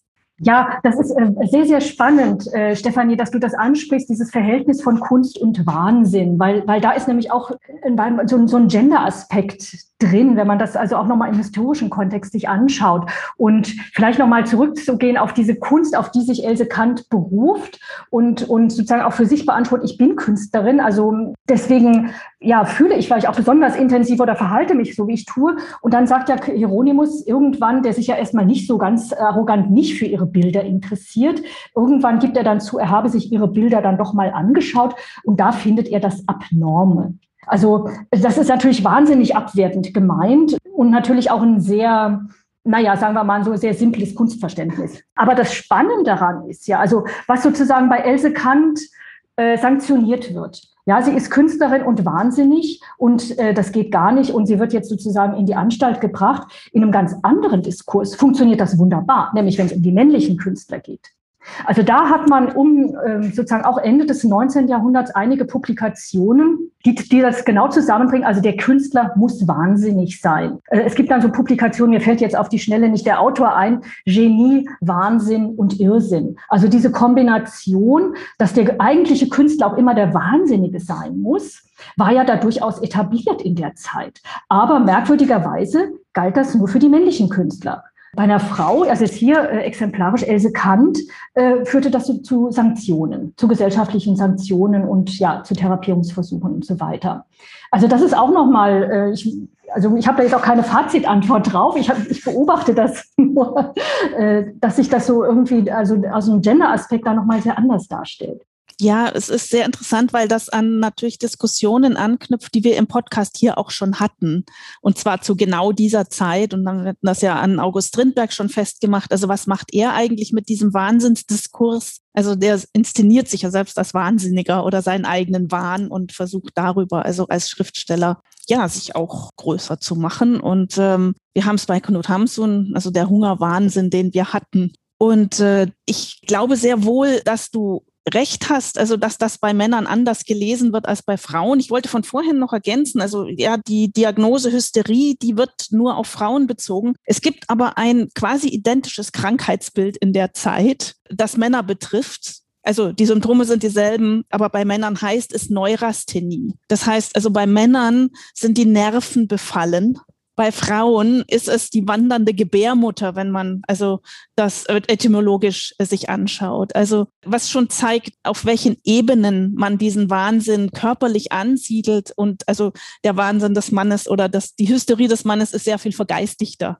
als die der Frauen. Dennoch muss man vielleicht noch dazu sagen, dass natürlich auch diese männliche Neurasthenie, der männliche Wahnsinn zwar zum Künstlertum führt, aber auch mit Degeneration und mit Verweiblichung in Verbindung gebracht wird. Also das ist nicht nur positiv bewertet, vielleicht muss man da so ein bisschen vorsichtiger sein. Und äh, ich finde auch, dass Amalie Skram sehr, sehr stark versucht, ihr Verständnis von der Künstlerin in der Zeit in einer positiven Weise an diesen Wahnsinnsdiskurs anzuschließen. Also sich also quasi auch auf diesen Wagen mit aufspringt. Ja, ich muss überlegen, wie also dieser Wahnsinn aufspringt, also in der Weise, dass sie auch darauf besteht. Ich meine mehr, dass die Schaffenskraft, die künstlerische Schaffenskraft einhergeht mit bestimmten Krankheitssymptomen. Und äh, also man kann das ja auch so lesen, dass sie quasi, also Else Kant ausgezeichnet ist durch künstlerisches Genie und deswegen auch unter solchen Dingen leidet. Genau, also das wird auch ähm, das, also das stellt der Roman jedenfalls so dar und, und das wird auch nicht in Frage gestellt. Äh, also in Frage gestellt wird ja eigentlich sozusagen das Ganze, die Experten, ja, die, die da irgendwas an ihr rumdoktern, sage ich jetzt mal, äh, wollen. Und ähm, vielleicht um dem Ganzen jetzt nochmal noch mal so ein bisschen eine andere Richtung zu geben. Ich weiß ja nicht, ob ich jetzt damit so auf deine Frage richtig antworte, Stefanie.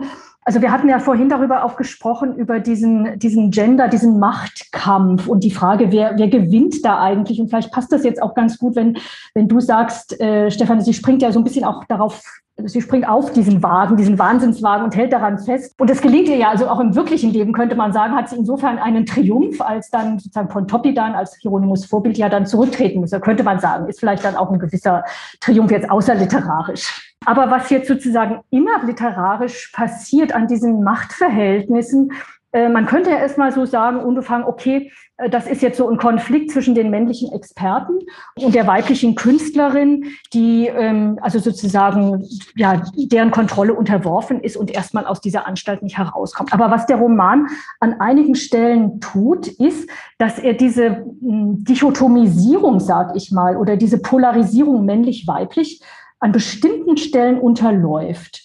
Und äh, weil du das auch mit der Feminisierung ähm, auch von männlichen Personen gerade erwähnt hast, äh, Stefanie, ich finde, man findet einige Zitate, einige Stellen in äh, Else Kant, wo Hieronymus, der so ein bisschen als, als der Repräsentant männlicher Autorität äh, sozusagen dargestellt wird, an einigen Stellen dann doch auch sehr weiblich dargestellt wird. Es gibt einige Stellen, da wird Hieronymus dargestellt als mit einem dünnen, bartlosen Mund.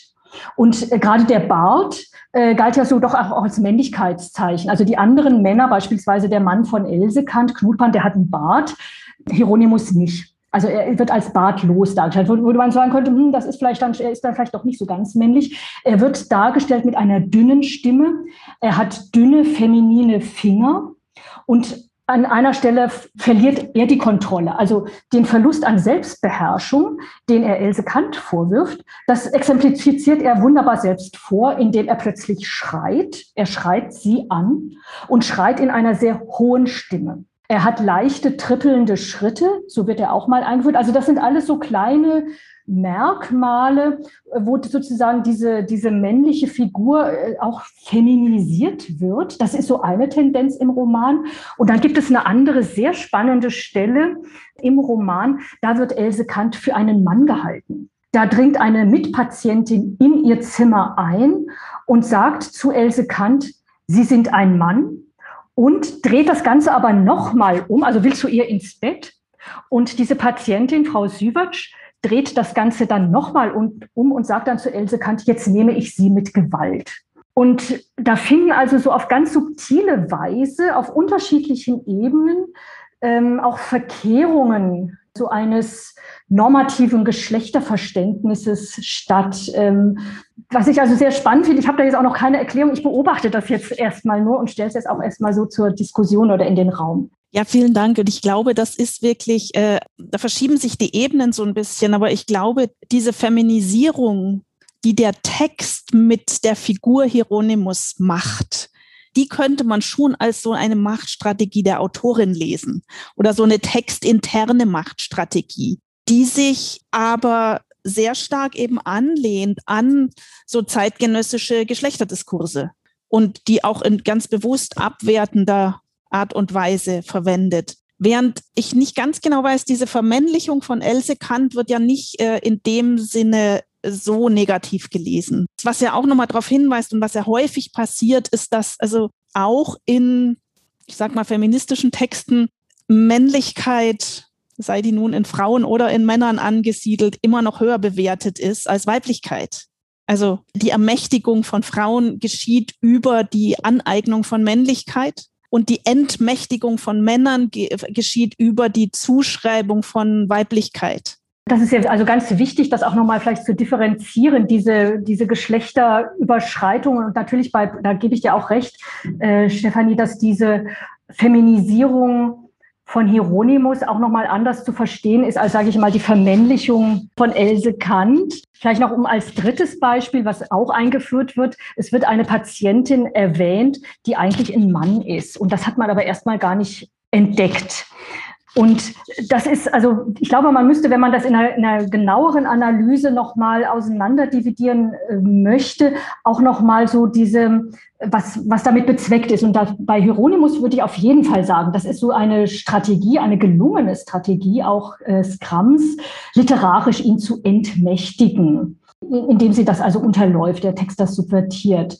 Wie man das zu bewerten hat, dass jetzt Else Kant von einer Mitpatientin als Mann wahrgenommen wird, ist schwierig. Also wüsste ich jetzt auch nicht genau. Und dass dann außerdem noch diese Gestalt eingeführt wird, eine Patientin, die sich als Mann ausgibt, aber tatsächlich eine, ein Kind, also das war ein Mörder, der hat ein Kind ermordet und die, die, seine Männlich, die Männlichkeit wurde gar nicht entdeckt. Aber dieses Spielen eben auch mit Queerness vielleicht oder sozusagen dieses nicht eindeutig Mann oder Frau ist jedenfalls ein, ähm, ein Aspekt dieses, dieses Romans. Und ich glaube, dass das auch auf unterschiedlichen Niveaus einzuschätzen und zu beurteilen ist.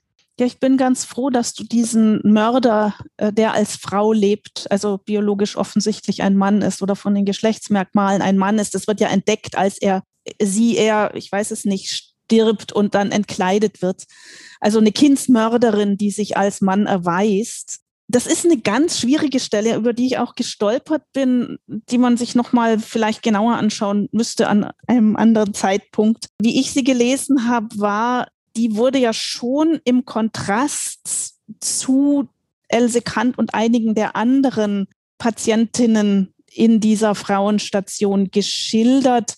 Also so irgendwie, also das ist nun wirklich jemand, der abnorm ist. Also sehr abwertend. Und wir haben das doch nicht verdient, mit sowas Abnormem hier auf der Station zu sein. Und das ist die wahre Geisteskrankheit, die hier uns vorgeführt wird und die wahre Abnormität. Ich habe das nicht so sehr als fröhliches queeres äh, queere Abweichung gelesen, sondern wirklich als ein Beispiel dessen, was nun wirklich dann krank ist im Gegensatz zu den anderen. Und also auch eine Ermächtigung dieser Patientin dann über einen Patienten, der eben dieses Frausein angeblich nur vorführt. Und eben aber auch ein Krimineller ist. Also das kommt ja noch dazu. Ne? Das ist jetzt nicht nur eine kranke Person, sondern eine, eine kriminelle Person. Ja, die, also ganz, äh, ganz d'accord, äh, dass das das Abnorme darstellt und eben in so einem, dadurch, dass es eben auch in so einem kriminellen äh, Zusammenhang dargestellt wird, eben nochmal, also, also, also verstärkt wird, dieses, ähm, dieses Abnorme. Ja, jedenfalls. Ich überlege dennoch weiter nochmal an den Machtkämpfen herum und äh, wer eigentlich gewinnt, weil mich das so äh, beschäftigt. Also es sind Machtkämpfe und sind äh, Machtkämpfe, die sich über Sprache vollziehen. Über gesprochene Sprache oder auch nicht gesprochene Sprache, also ein Schweigen und ein sich also dem Sprechen entziehen. Also Hieronymus herrscht ja auch dadurch nicht nur, dass er eine Diagnose vorenthält, sondern auch, dass er einfach sich weigert, mit seiner Patientin zu sprechen. Und sie denkt immer, ich bin doch eigentlich hergekommen, um jetzt endlich mal mein Leiden hier artikulieren zu können. Und er will das gar nicht hören. Und gleichzeitig suggeriert er ihr aber oder versucht er ihr die ganze Zeit zu suggerieren, was, also wie krank sie eigentlich ist. Mich hat das ein bisschen daran erinnert an Strindbergs Der Vater. Nur, dass da das Verhältnis umgekehrt ist. Da ist es die Ehefrau, die also dem Mann suggeriert, äh, geisteskrank zu sein, bis er es an, äh, am Ende glaubt. Aber dieser Kampf der Gehirne, wie Strindberg es nennt, der findet, glaube ich, hier in diesem Roman auch statt. Und es würde mich nicht wundern, wenn Amalie Skram auch irgendwie sich indirekt auf solche, solche Konstellationen bezieht. Also ich kann das jetzt nicht, nicht belegen, aber will damit eigentlich sagen, das ist in der Zeit auch sehr präsent, in der Literatur der Zeit sehr präsent. Also die, die Frage nach dem Verhältnis von Macht und Sprache und Geschlecht. Vielleicht noch ein anderer Aspekt zu Macht und äh, Sprache. Also ich habe mich auch beim Lesen immer wieder gefragt, wessen Perspektive lernen wir als Leserin eigentlich kennen und wie macht eigentlich Amalie Skram, dass uns die Perspektive von Else Kant so nahe zu bringen? Und ich glaube, so ein stilistisches Mittel, was hier so was sie ganz stark verwendet, das ist das dieser freien indirekten Rede oder erlebte Rede, die dazu führt, dass man als Leserin oft nicht ganz genau weiß, wer erzählt hier eigentlich, wessen Perspektive ist das eigentlich? Ist das jetzt die Perspektive Else Kants oder ist das die, äh, die Perspektive des Erzählers? Das ist ja sehr schwierig zu beurteilen manchmal. Also wer, wer erzählt hier, das bleibt so unklar und so ein bisschen dieses klaustrophobische Gefühl, das man ja schon hat, wenn man, wenn man den Roman liest. Also Else Kant, die einfach furchtbare Angst hat, da gar nicht mehr rauskommen zu können, die sich verlassen fühlt, wo der Mann also auch vorgehalten, wird er vorenthalten, sie kann keine Briefe, also diese gescheiterte Kommunikation ja auch mit ihrem Mann, dem sie keine Briefe schreiben kann, wo sie, wo die Briefe an sie auch geöffnet werden und so weiter. Also das ist ja doch was sehr, sehr klaustrophobisches, dieses Eingeschlossensein und nicht so rauskommen können aus dieser Anstalt also ich glaube, das verdankt sich einfach auch diesem, diesem so einem narrativen Trick, sage ich mal, oder diesem stilistischen Mittel dieser erlebten Rede, wo oft ganz schwierig zu entscheiden oder wo das so ineinander übergleitet, Figurenrede und Erzählerkommentar. Und das führt dazu, dass man doch das so ganz nah angeschmiegt ist an die Perspektive Else Kants und doch sehr viel auch aus ihrer Perspektive liest oder vieles eben auch so versteht und eigentlich auch gar keine Chance bekommt als Leserin, äh, auch mal eine andere Perspektive wahrzunehmen. Abgesehen von diesen kurzen Szenen, die eingeschoben sind, die dann die Gespräche zwischen äh, dem Ehemann und dem Hausarzt wiedergeben. Aber diese, dieses mit Macht und Sprache, also ich, ich glaube, das, ähm, das hängt irgendwie auch so diese Wahl der Mittel, der Stilmittel, äh, hängt irgendwie auch damit zusammen, ähm, wie man das sozusagen, ja, sozusagen rüberbringt im Roman. Ja, ich bin völlig einverstanden mit dir. Ich finde das gleichzeitig auch etwas, was diesen Roman so faszinierend macht. Denn also das wirkt ja auf mehreren Ebenen. Zum einen ist man wirklich mit hineingenommen in diese klaustrophobische Welt und kann diese Unsicherheit dieser Figur sehr gut nachempfinden, wenn so wie das gedacht ist. Und äh, es ist ja eine Unsicherheit, die sie, diese Figur selbst auch hat, sich selbst gegenüber. Also die rätselt ja selbst bin ich wahnsinnig? Wie krank bin ich eigentlich? Und das ist das Tolle an dem Roman, dass es eben nicht so ein ganz offensichtlicher Machtkampf ist. Da ist ein böser Ehemann, der liefert sie ein und dann kommt sie da nicht wieder raus und muss sich gegen die ganze böse Männerwelt irgendwie durchsetzen, sondern sie will da selbst hin und äh, ihr Mann ist eigentlich also sehr, sehr unterstützend und die werden beide am Ende von diesem Arzt manipuliert. Und äh, das führt bei ihr ja zu diesen Zweifeln. Wie krank bin ich eigentlich und was will mein Mann eigentlich von mir und wie geht das und, äh, und was passiert da? Und also diese Ebene der Unsicherheit, die überträgt sich auf die Lesenden. Und das ist wirklich, also würde ich auch sagen, die, die, die Kunst von Scrum, dass sie das mit Sprache auch schafft. Gleichzeitig denke ich schon auch, dass es aber, also dadurch, dass es dieses Buch jetzt gibt, und dass dieses Buch eben diese Manipulation von Hieronymus, ob die nun stattgefunden hat äh, oder nicht, also beziehungsweise von Pont Opidan, dem Vorbild von Hieronymus, ob die nun stattgefunden hat, so oder nicht, bloßstellt und äh, damit also ins wirkliche Leben übertritt. Also das ist nochmal eine andere Ebene. Und bei all der Unsicherheit die Else Kant natürlich empfindet und, und, und sich auch mal selber fragt, was habt ihr denn, was, was fehlt mir denn bei all dieser Unsicherheit, vielleicht um nochmal an diesen Gedanken von dir vorhin anzuknüpfen, dass sie, sie besteht schon darauf, sie ist Künstlerin und letztlich besteht sie auf, ich bin, ich bin nicht so verrückt, ich bin nicht. Das, ähm, und das ist natürlich auch toll, also diese, so diese, diese Souveränität, die sie dann doch auch sich bewahrt äh, gegenüber diesem Expertendiskurs und, und darauf insistiert. Ich bin so, aber das heißt, dass ich, weil ich so bin, bin ich nicht verrückt. Also vielleicht so aus so einer, sag ich mal, auch so einer, aus einer Patientin und jetzt in einer etwas weiteren Perspektive. Wie, wie, wie muss man sich dann so einem Experten also auch verhalten? Und das ist ja schon auch eine Stärke, auch, auch mit einer dieser Stärken des, des Romans, dieses darauf insistieren. Ich bin Künstler, ich bin nicht verrückt. Und ja. Ich muss jetzt gerade denken, das ist natürlich auch eine großartige Art und Weise einer Schriftstellerin, also Schriftsteller, Künstlerin, die eigene Schaffungskrise zu verarbeiten. Also eine, eine sehr kreative Weise, quasi mit dem eigenen vermeintlichen Scheitern oder zwischenzeitlichen Scheitern umzugehen. Und äh, da denke ich jetzt doch nochmal zurück an Strindberg, also der auch quasi sowas wie eine Schaffenskrise hat. Also dieses, da hatten wir drüber gesprochen in dem Podcast mit Karin Hoff, diese sogenannte Inferno-Krise. Da ist es eigentlich gerade das umgeke die umgekehrte Logik. Da inszeniert ein männlicher Autor quasi seinen Wahnsinn als Schaffenskrise, um daraus literarisches Kapital zu schlagen. Das ist auch nochmal, also die, die beiden Texte mal miteinander zu lesen, wäre ein sehr, sehr schönes Unterfangen. Und also die unterschiedlichen Strategien, die hier, also in diesem Zusammenhang Schreiben, Wahnsinn, Inszenierung von Wahnsinn, Schaffenskrisen und so weiter vorgenommen werden.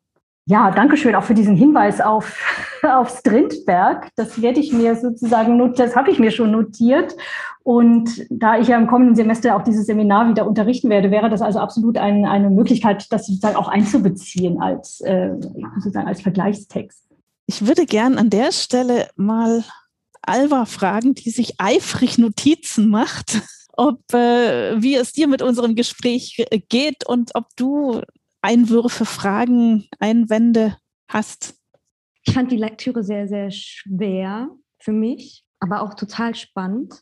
Ich war vor allem überrascht, wie aktuell das Werk dann doch ist. Also genau die gleichen Problematiken haben PatientInnen heute immer noch. Natürlich nicht in so einem Ausmaß, wie ähm, Scrum es hatte und wie ihre Figur es hatte, aber diese Frage nach Diagnose und Macht und auch die Macht, die sie als Patientin hat in der Narrative, wie sie über sich selbst redet und der Arzt in dem Fall es nicht hören will und wie sich ja auch ihr Erzählen verändert, als sie oder wenn ihr bewusst ist, sie ist gefangen. Also einmal, sie geht da ja freiwillig hin, weil sie möchte Hilfe.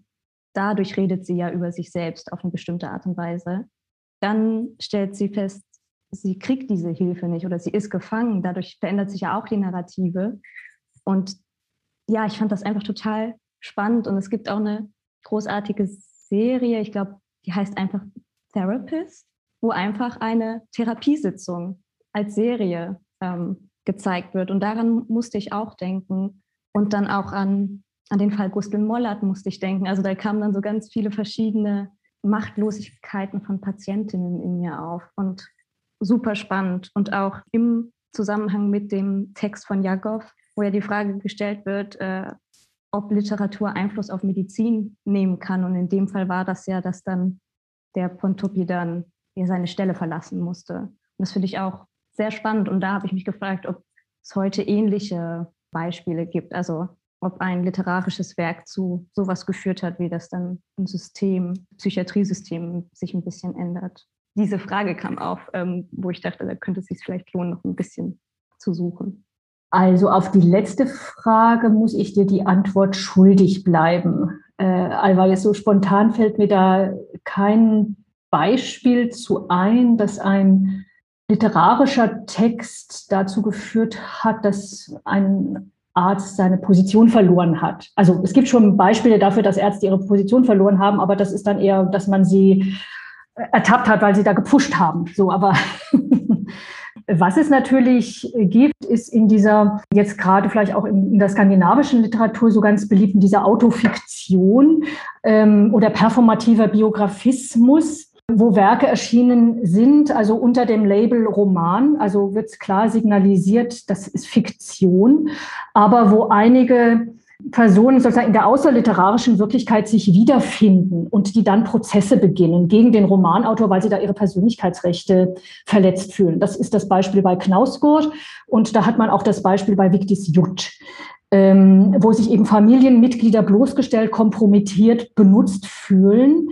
Und jetzt weiß ich nicht genau, wie diese Prozesse im Einzelnen verlaufen, aber das wäre sozusagen vielleicht Beispiele dafür, dass Literatur natürlich, gerade wenn sie so sehr, sehr autobiografisch ist oder mit diesem Begriff auch des performativen Biografismus sich da einordnen lässt, also dieser Begriff kommt aus der skandinavischen Literaturwissenschaft, dass das Konsequenzen haben kann für die außerliterarische Wirklichkeit.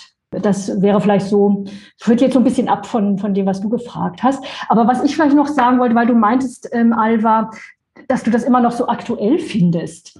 Und das Spannende ist ja, man könnte sagen, dass sich hier im Medium des Ästhetischen, dass da Einsichten vermittelt werden, die dann später, sehr viel später, 70 Jahre später, in der Theoriebildung eine Rolle spielen. Und wenn ich Theoriebildung meine, dann meine ich die Schriften von Michel Foucault und einem kanadischen Soziologen Goffman, die beide aus ganz, ganz unterschiedlichen Perspektiven über also Sie nennen das, oder also Asyle über Anstalten, Institutionen, Gefängnisse geschrieben haben. Und Goffman prägt dann diesen Begriff des, der totalen Institution und äh, beschreibt das also sozusagen an, an Feldstudien und ähm, sozusagen konkret eben auch an Patientenberichten. Und äh, Foucault, der das aus einer ganz anderen Perspektive auch diese Institutionalisierung in der Medizin äh, vergleicht eben, vergleicht dann eben dort Hospitäler und auch Gefängnisse, also wo man den anderen, den Abnormen einsperrt, um die Rationalität der modernen Gesellschaft zu, zu bewahren, sag ich mal.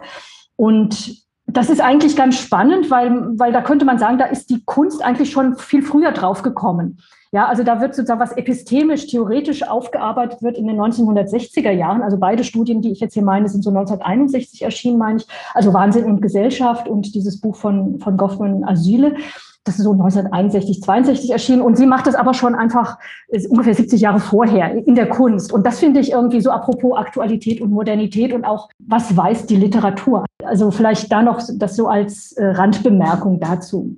Ah, ich bin ganz froh, dass du nochmal Foucault und auch Goffman erwähnt hast. Ich habe die schon ganz lange auf meinem Zettel stehen und sie sind mir wieder entkommen. Dachte da sofort dran, also als wir wirklich diese Stelle, wo sie das Hospital als das Gefängnis beschreibt, da äh, springt einem Foucault quasi entgegen aus unserer heutigen Sicht. Das zeigt nochmal, also etwas, was wir am Anfang besprochen haben, also Schreiben als äh, Generierung von Wissen auch und in dem Fall literarisches Schreiben als äh, Wissensproduktion und in dem Fall soziologisches Wissen auch, also diese Mischung aus oder auch aus medizinisch, äh, psychologisch und soziologischem Wissen, die hier stattfindet. Und äh, über Foucault hinausgehend würde ich nochmal so, so, sogar sagen, also nicht analytisch gefasst wird, sondern eben erlebbar gemacht wird auch. Und das ist ja das, was quasi das literarische Schreiben dem soziologischen vielleicht voraus hat sogar. Jedenfalls, und das ist ja auch einer der Gründe, warum mh, hm, bestimmte Richtungen auch heute in der Medizin, in der Ausbildung, nämlich um auch angehende Medizinerinnen zu sensibilisieren, Literatur verwenden, also Patientenerzählungen, Patientinnenerzählungen verwenden möchten, also was so unter diesem Stichwort Narrative Medicine läuft. Und eine Richtung, zu der tatsächlich auch Medizinerinnen angeregt haben, weil sie gesehen haben, rein so biomedizinisch, technisches Wissen über Krankheiten, über Krankheitsverläufe, über den Patienten, die Patientin, das reicht nicht aus. Die medizinische Fachliteratur kann das nicht vermitteln. Und wir, wir sollten in der Medizinerinnenausbildung einfach auch zu anderen Quellendokumenten greifen, um ein ein Verständnis für den Menschen zu entwickeln, der sozusagen umfassender ist als das, was äh, in Büchern eben zu Krankheiten oder ich weiß nicht, Anatomie oder was auch immer, Physiologie vermittelt wird. Nämlich genau, weil die Literatur dieses Wissen vermittelt. Und ähm, deswegen sollte sie hinzugezogen werden. Und das eine der Initiatoren, das ist eben Rita Sharon, eine Medizinerin und Literaturwissenschaftlerin in den USA, die also einen eigenen Studiengang Narrative Medicine auch äh, anbietet und genau dem eben Rechnung trägt, was du gerade gesagt hast. Stefanie, also dass in der Literatur einfach auch Wissen vermittelt wird, das auch wichtig ist oder also sozusagen kompatibel auch oder sein sollte mit theoretischem, vielleicht auch naturwissenschaftlichem Wissen was ja auch nochmal darauf zielt, also auf die Frage nach der Autonomie von Patientinnen und Patienten, die hier in diesem Roman versucht wird, also komplett zu unterminieren, was aber dem Hieronymus glücklicherweise nicht ganz gelingt. Aber was natürlich auch immer wieder ein Thema in der klinischen Medizin ist, also die Frage danach, welche Rolle spielt eigentlich das Wollen der Kranken in dem Heilungsprozess, um das mal so ganz allgemein zu fassen. Das, das Wollen der Kranken und auch der Angehörigen. Und auch das ist historisch gesehen interessant, sich anzuschauen, weil, weil das sich ändert, die sich darauf. Also ändert auch in der Weise, dass man beispielsweise in Deutschland Ende des 19. Jahrhunderts Patienten nicht mitteilte oder nicht unbedingt mitteilte, ob sie an Krebs erkrankt sind. Aber man tat es den Angehörigen gegenüber. Und die Begründung war, wir tun das nicht, um dem Patienten nicht sozusagen die letzte Hoffnung zu nehmen, weil wenn ich dem Patienten das mitteile, dann verschwindet der letzte Funken Hoffnung. Und das geht nicht. Also das, das stört einen Heilungsprozess. Also hat man das aus dem Grund äh, nicht mitgeteilt oder oft gar nicht mitgeteilt. Man hat dann auch operiert, ohne unbedingt zu sagen, äh, woran jemand operiert wird. Und das ist heute natürlich ganz anders. Und das ist auch interessant, also zu sehen, wie sich solche Einschätzungen, also auch historisch diskursiv verändern und auch Begründungen plötzlich anders äh, werden. Und da bietet dann einfach, finde ich, Literatur einfach auch ein wunderbares, auch ein Anschauungsmaterial, solche Prozesse mitzuverfolgen und einfach auch in der kulturellen Veränderung mit, äh, mit zu verstehen. Ja, völlig einig. Ich muss gerade auch noch denken, also dieses Verhältnis äh, von Patienten und Angehörigen ist, ist ja auch ein spannendes, was in dem Roman verhandelt wird. Und äh, ich möchte jetzt doch noch ein, einen Literaturtipp hier kurz einwerfen, weil das so gut dazu passt. Äh, und äh, das ist von Anne Boyer oder Boyer, ich weiß nicht genau, wie man sie ausspricht. The Undying, A Meditation on Modern Illness, ist auch in der deutschen Übersetzung die Unsterblichen vorhanden. Ich komme auf sie, weil sie darüber schreibt, dass, also sie vergleicht äh, Amerika und Frankreich. Und ich weiß es nicht mehr genau. In dem einen Land äh, war es nämlich so, wie du sagst, also dass den äh, Angehörigen etwas mitgeteilt wird über eine Krebserkrankung, den PatientInnen aber nicht. Im anderen Land war es gerade umgekehrt.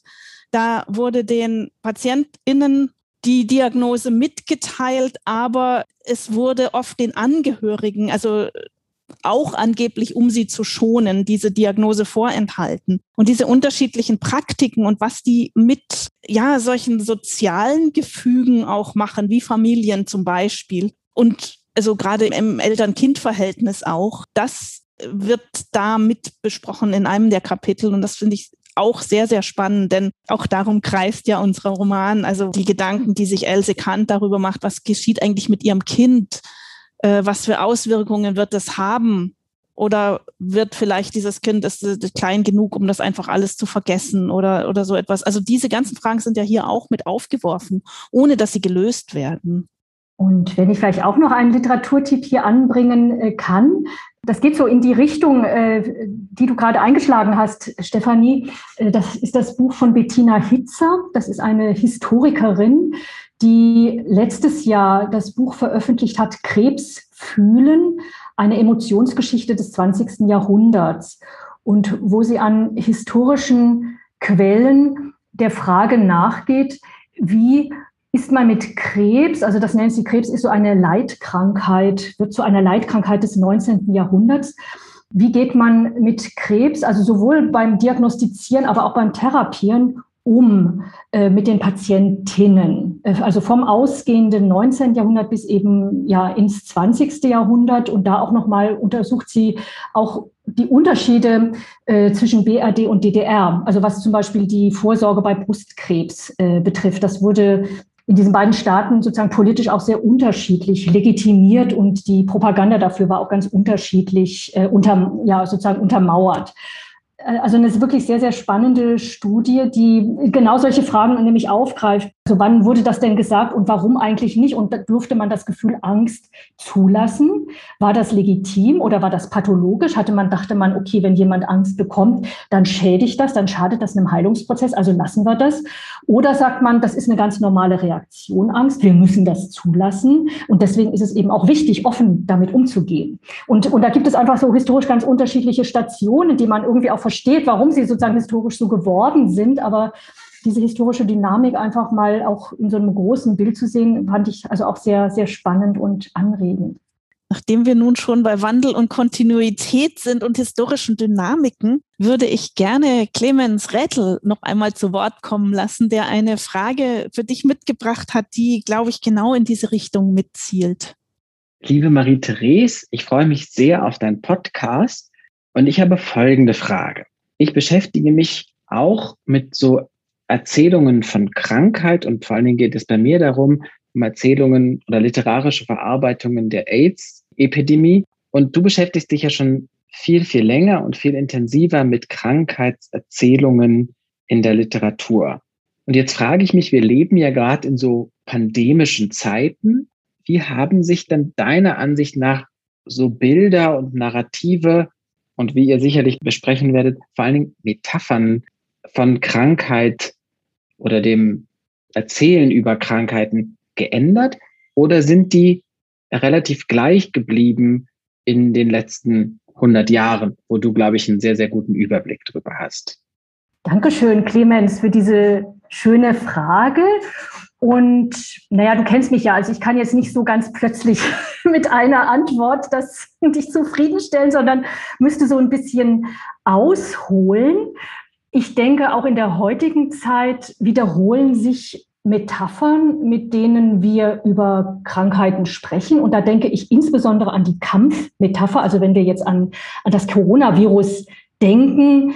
Also in den Medien ist mir das insbesondere aufgefallen. Es wurde dann also hier erzählt, dass äh, Macron, also der französische Präsident, dem Virus den Kampf ansagen oder den Krieg ansagen möchte. Also ähm, im Hinblick auf Corona wiederholen sich gewisse diese Kampfmetaphern. Aber ich glaube auch, dass sich Metaphern insgesamt so ein bisschen ja, ich weiß nicht, anschmiegen ist jetzt blöd gesagt, aber so ein bisschen im Verhältnis zu der Krankheit, die sie metaphorisieren, anpassen. Also beispielsweise sprechen wir heute auch von einer Corona-Welle, äh, was damit zu tun hat, dass es eben eine Pandemie ist. Das kann man zum Beispiel bei einer Krebserkrankung nicht in der gleichen Weise tun. Also ich glaube, dass, dass sich Metaphern und der Gebrauch von Metaphern äh, irgendwie auch so ein bisschen danach richtet, um welche Krankheit es sich handelt. Aber ähm, also vielleicht um noch ein paar andere Beispiele, so die mir jetzt so einfallen, weil ich höre ja auch sehr gerne diesen Podcast im NDR-Update und da werden ganz oft Metaphern verwendet. Also beispielsweise war, war eine Folge, hatte den Titel Der Tanz mit dem Tiger oder eine andere Sendung kürzlich Delta Ante Portis. Das sind alles Metaphern, die für die Wissensvermittlung ganz wichtig sind und diese aber so ein bisschen eben auch angepasst sind an die Krankheit, die man, über die man da reden möchte von daher glaube ich schon, dass sich bestimmte Metaphern ändern. Und ich glaube, dass wir auch Metaphern benötigen, um uns über Krankheiten zu verständigen. Ähm, es gibt Untersuchungen auch von Expertinnen und Patientinnengesprächen auf einer linguistischen Ebene, wo gezeigt wird, dass auch gerade Ärzte, Ärztinnen oft zu Metaphern greifen, um bestimmte Krankheiten ihren Patientinnen klarer zu machen. Also wenn Sie vom Herzen sprechen, dass Sie dann von der Pumpe sprechen oder von dem Motor oder Herz-Kreislauf-Systeme oft gerne so als ein Rohrsystem. also von daher glaube ich, dass Metaphern, äh, vielleicht um da ein bisschen weiterzudenken, wichtig sind, um über Krankheiten zu kommunizieren, um auch Dinge verständlich zu machen. Und ich denke, dieser NDR Corona-Update Podcast ist ein gutes Beispiel dafür. Ich glaube aber auch, dass man mit Susan Sonntag auch kritisch sein sollte, welche Metaphern man verwendet und, und auch hinterfragen sollte, wo kommen die her. Äh, und ich verstehe das Projekt jetzt auch von Susan Sonntag, die haben wir jetzt hier nicht erwähnt, aber ich werfe es jetzt einfach mal so hinein. Ich verstehe das Projekt von Susan Sonntag nicht dahingehend, dass sie meint, wir dürfen gar keine Metaphern mehr verwenden, um über Krankheiten zu sprechen, sondern wir sollten uns darüber klar werden, woher diese Metaphern kommen und was die sozusagen machen mit unserem Krankheitsverständnis. Und sie sagt ja einerseits, wenn wir über Krankheit sprechen, dann sollte man das nicht metaphorisieren, sondern Klartext sprechen. Und da bin ich ganz d'accord. Und das sagt sie deswegen, weil wenn man eine Krankheit metaphorisiert, sie als, sagen wir mal, als Geschwür und sowas da, etwas darstellt, dann gibt man oft auch, vermittelt man ein anderes Bild, nämlich, dass der Kranke im Grunde selbst an seiner Krankheit schuld sei. Äh, also übertriebener, ausschweifender Lebenswandel, äh, Sexualität und so weiter. Das ist so die Gefahr, die darin besteht, wenn man über Krankheiten metaphorisieren spricht. Aber das heißt nicht, dass man sozusagen die Metapher ganz über Bord werfen sollte, sondern ich glaube, dass sie nach wie vor nötig ist. Und ja, äh, Clemens, ich würde sagen, sie ändern sich mit der Zeit und natürlich auch immer im Hinblick darauf, welche Krankheit sozusagen metaphorisch besprochen oder bildlich dargestellt wird. Ja, das wäre jetzt so meine Antwort. Danke, Marie-Therese, was du gesagt hast. Also auch diese Frage zu stellen, was machen bestimmte Metaphern?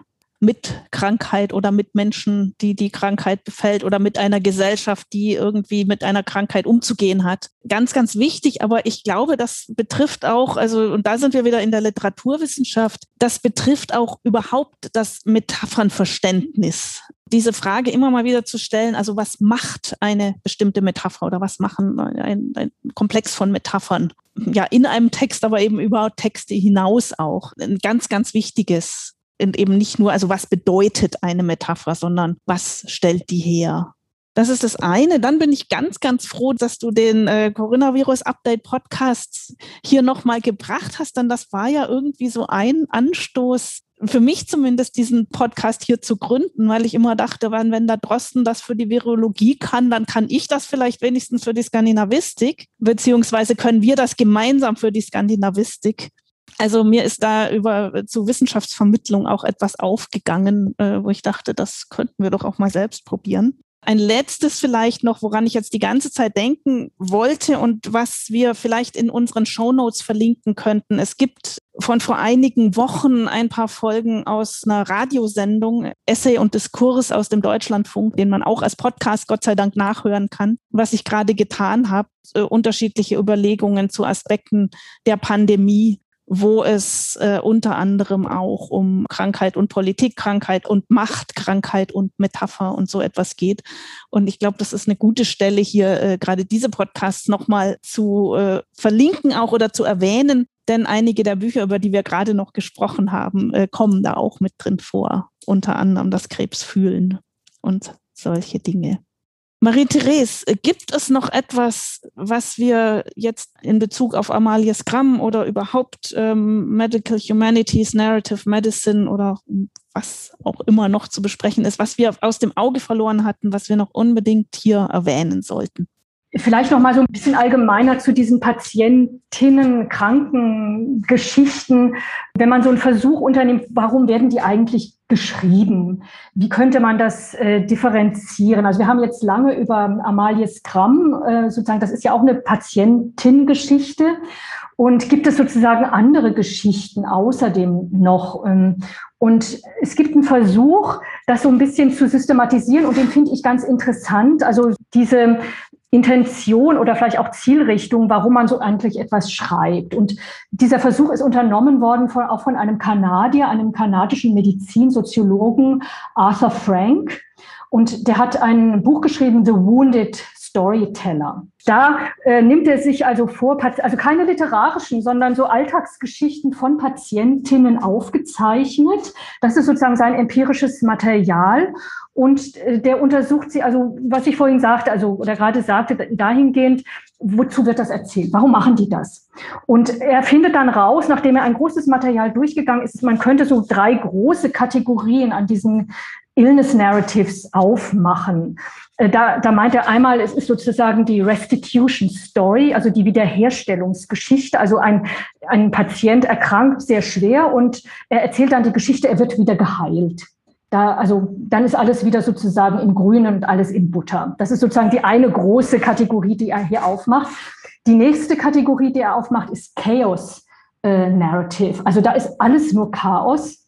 Äh, da, da versteht sozusagen Patientin, Patient gar nichts. Problematisch, sage ich gleich dazu, an dieser Kategorie ist, dass in dem Moment, wo ich eine Geschichte erzähle, entsteht auch wieder Kohärenz. Also da ist immer die Frage, wo bleibt dann das Chaos? Aber gut, das ist sozusagen seine zweite Kategorie, diese Chaos-Geschichte. Und die dritte, die sozusagen dritte Kategorie, die er Quest Story nennt, Arthur Frank, und damit meint Geschichten, die den Krankheitsverlauf als etwas darstellen, wo sich dann etwas Neues im Verlauf oder nach, nach der Genese etwas Neues eröffnet für den Erkrankten oder für die Erkrankte. Also Krankheit als Suche nach einem neuen Sinn, nach einer neuen Bedeutung. Das finde ich ganz interessant, erstmal diese, diese Kategorien und vermutlich kann man die auch so ein bisschen nochmal verfeinern. Aber vielleicht um so ein Beispiel auch zu bringen, wie man aus so einer soziologischen Perspektive vielleicht auch ganz fruchtbar, dass man literaturwissenschaftlich äh, arbeiten kann, indem man solche, ja, solche Modelle erstmal erstellt und sich überlegt, wie, wie kann man das sozusagen fassen? Also warum wird das eigentlich erzählt? Ich habe jetzt noch keine Antwort darauf, in welche, sozusagen in welche Box äh, Amalie Skram und Professor Hieronymus passen würde. Vielleicht die Quest-Story, da wird sozusagen, beginnt was Neues. Äh, sie wird vielleicht, äh, sie schriftstellert.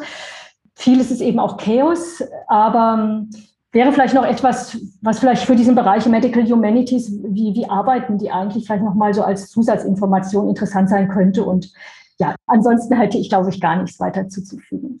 Ich finde eigentlich, alle drei Kategorien tauchen in dem Roman auf. Und es ist ja keine Patientenerzählung in dem Sinne. Aber ich glaube, Else Kant geht hinein in der Hoffnung auf Restitution. Sie landet im Chaos und die Frage ist am Ende, kommt da vielleicht sowas wie ein Quest raus? Also ich, ich glaube, äh, das ist ein Roman, der alle diese drei Möglichkeiten miteinander verwebt, aber auch in eine Sequenz bringt in gewisser Weise. Ja, das gefällt mir gut, äh, Stefanie, diese Zusammenführung und Verschmelzung, die also, das ist ja sehr idealtypisch, diese Kategorisierung und es macht ja viel mehr Spaß zu sehen, wo sind die Überlappungen. Das ist schön, wenn ich dir gefallen kann.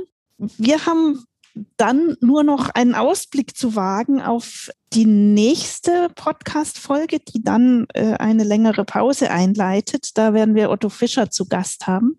Und es wird um eine ganz andere Epoche nochmal gehen, die Empfindsamkeit. Und Marie-Therese, du hast an Otto auch eine Frage mitgebracht. Ja, lieber Otto, ich freue mich, dir eine Frage stellen zu dürfen. Und tatsächlich ist meine Frage unterteilt in ein A und in ein B. Und es ist ein, tatsächlich eine Frage zur Rolle der Literatur in der Empfindsamkeit. Und wenn man Empfindsamkeit so ein bisschen flapsig charakterisieren möchte, könnte man sagen, das war ja so ein bisschen die Hippie-Bewegung der Aufklärung. Also typisch oder kennzeichnend für die Empfindsamkeit als Periode des 18. Jahrhunderts ist ja, dass sie Literatur als Modell fürs eigene Leben genommen hat und dass dieser Modellcharakter für das eigene Leben in Zirkeln, im gegenseitigen sich vorlesen, im Schreiben über Literatur sich niedergeschlagen hat. Und jetzt ist meine Frage einmal eine historische und einmal eine geografische Frage. Historisch würde mich interessieren, meinst du, dass dieses, sich, dieser Austausch über Literatur, Literatur als Modellcharakter für das Leben, ist das typisch fürs 18. Jahrhundert, für die bürgerliche Periode, weil es hat das ja schon mal früher auch äh, in aristokratischen Kreisen gegeben. Docken die da sozusagen an, eine bürgerliche Periode an eine frühere aristokratische Kultur? Oder meinst du, dass da was Neues stattfindet im 18. Jahrhundert? So, also die Rolle der Literatur. Und die zweite Frage ist eine, eine geografische Frage. Ich kenne mich ja so ein bisschen besser aus, jetzt sozusagen in der deutschen Empfindsamkeit, ähm, also mit Klopstock oder auch mit den Darmstädter Empfindsamen. Aber ich habe überhaupt keine Ahnung über Skandinavien. Und könntest du vielleicht dazu was sagen? Gab es so etwas wie eine schwedische Empfindsamkeit? Ähm, und wenn du da ein bisschen was zu sagen könntest, da wäre ich dir sehr dankbar. Dankeschön. Dann sind wir doch wieder bei den Fragen nach Leben und Kunst gelandet am Ende und können unsere Epochen ganz wunderbar miteinander verbinden. So manche Fragen scheinen ja nicht auszusterben bei Literatur liegt das natürlich auch nahe. Und wir sind bei unterschiedlichen literarischen Praktiken nochmal angelangt.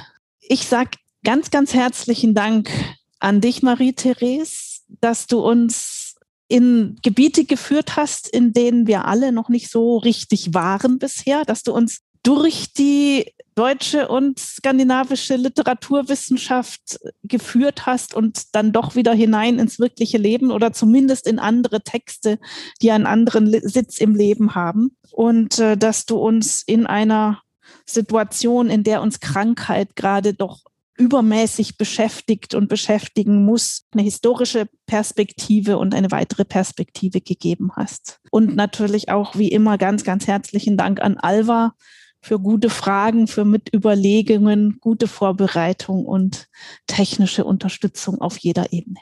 Dann möchte ich auch gerne die Gelegenheit ergreifen und mich ganz herzlich bei dir, Stefanie, und auch bei dir, Alva, bedanken für die Einladung und für die ganz tolle Gesprächsführung auch, äh, Stefanie. Das ist sehr schön, dass man dann auch im Gespräch plötzlich neue Gedanken entwickeln kann. Also ich habe jetzt hier auch kein Vorlesungsmanuskript ausgearbeitet und das ist sehr schön, also diese Spontanität und Freiheit auch im Gespräch zu haben und auch, dass das alles so wunderbar vorbereitet worden ist. Ja, ganz herzlichen Dank meinerseits und es hat wirklich großen Spaß gemacht, hier teilnehmen zu dürfen.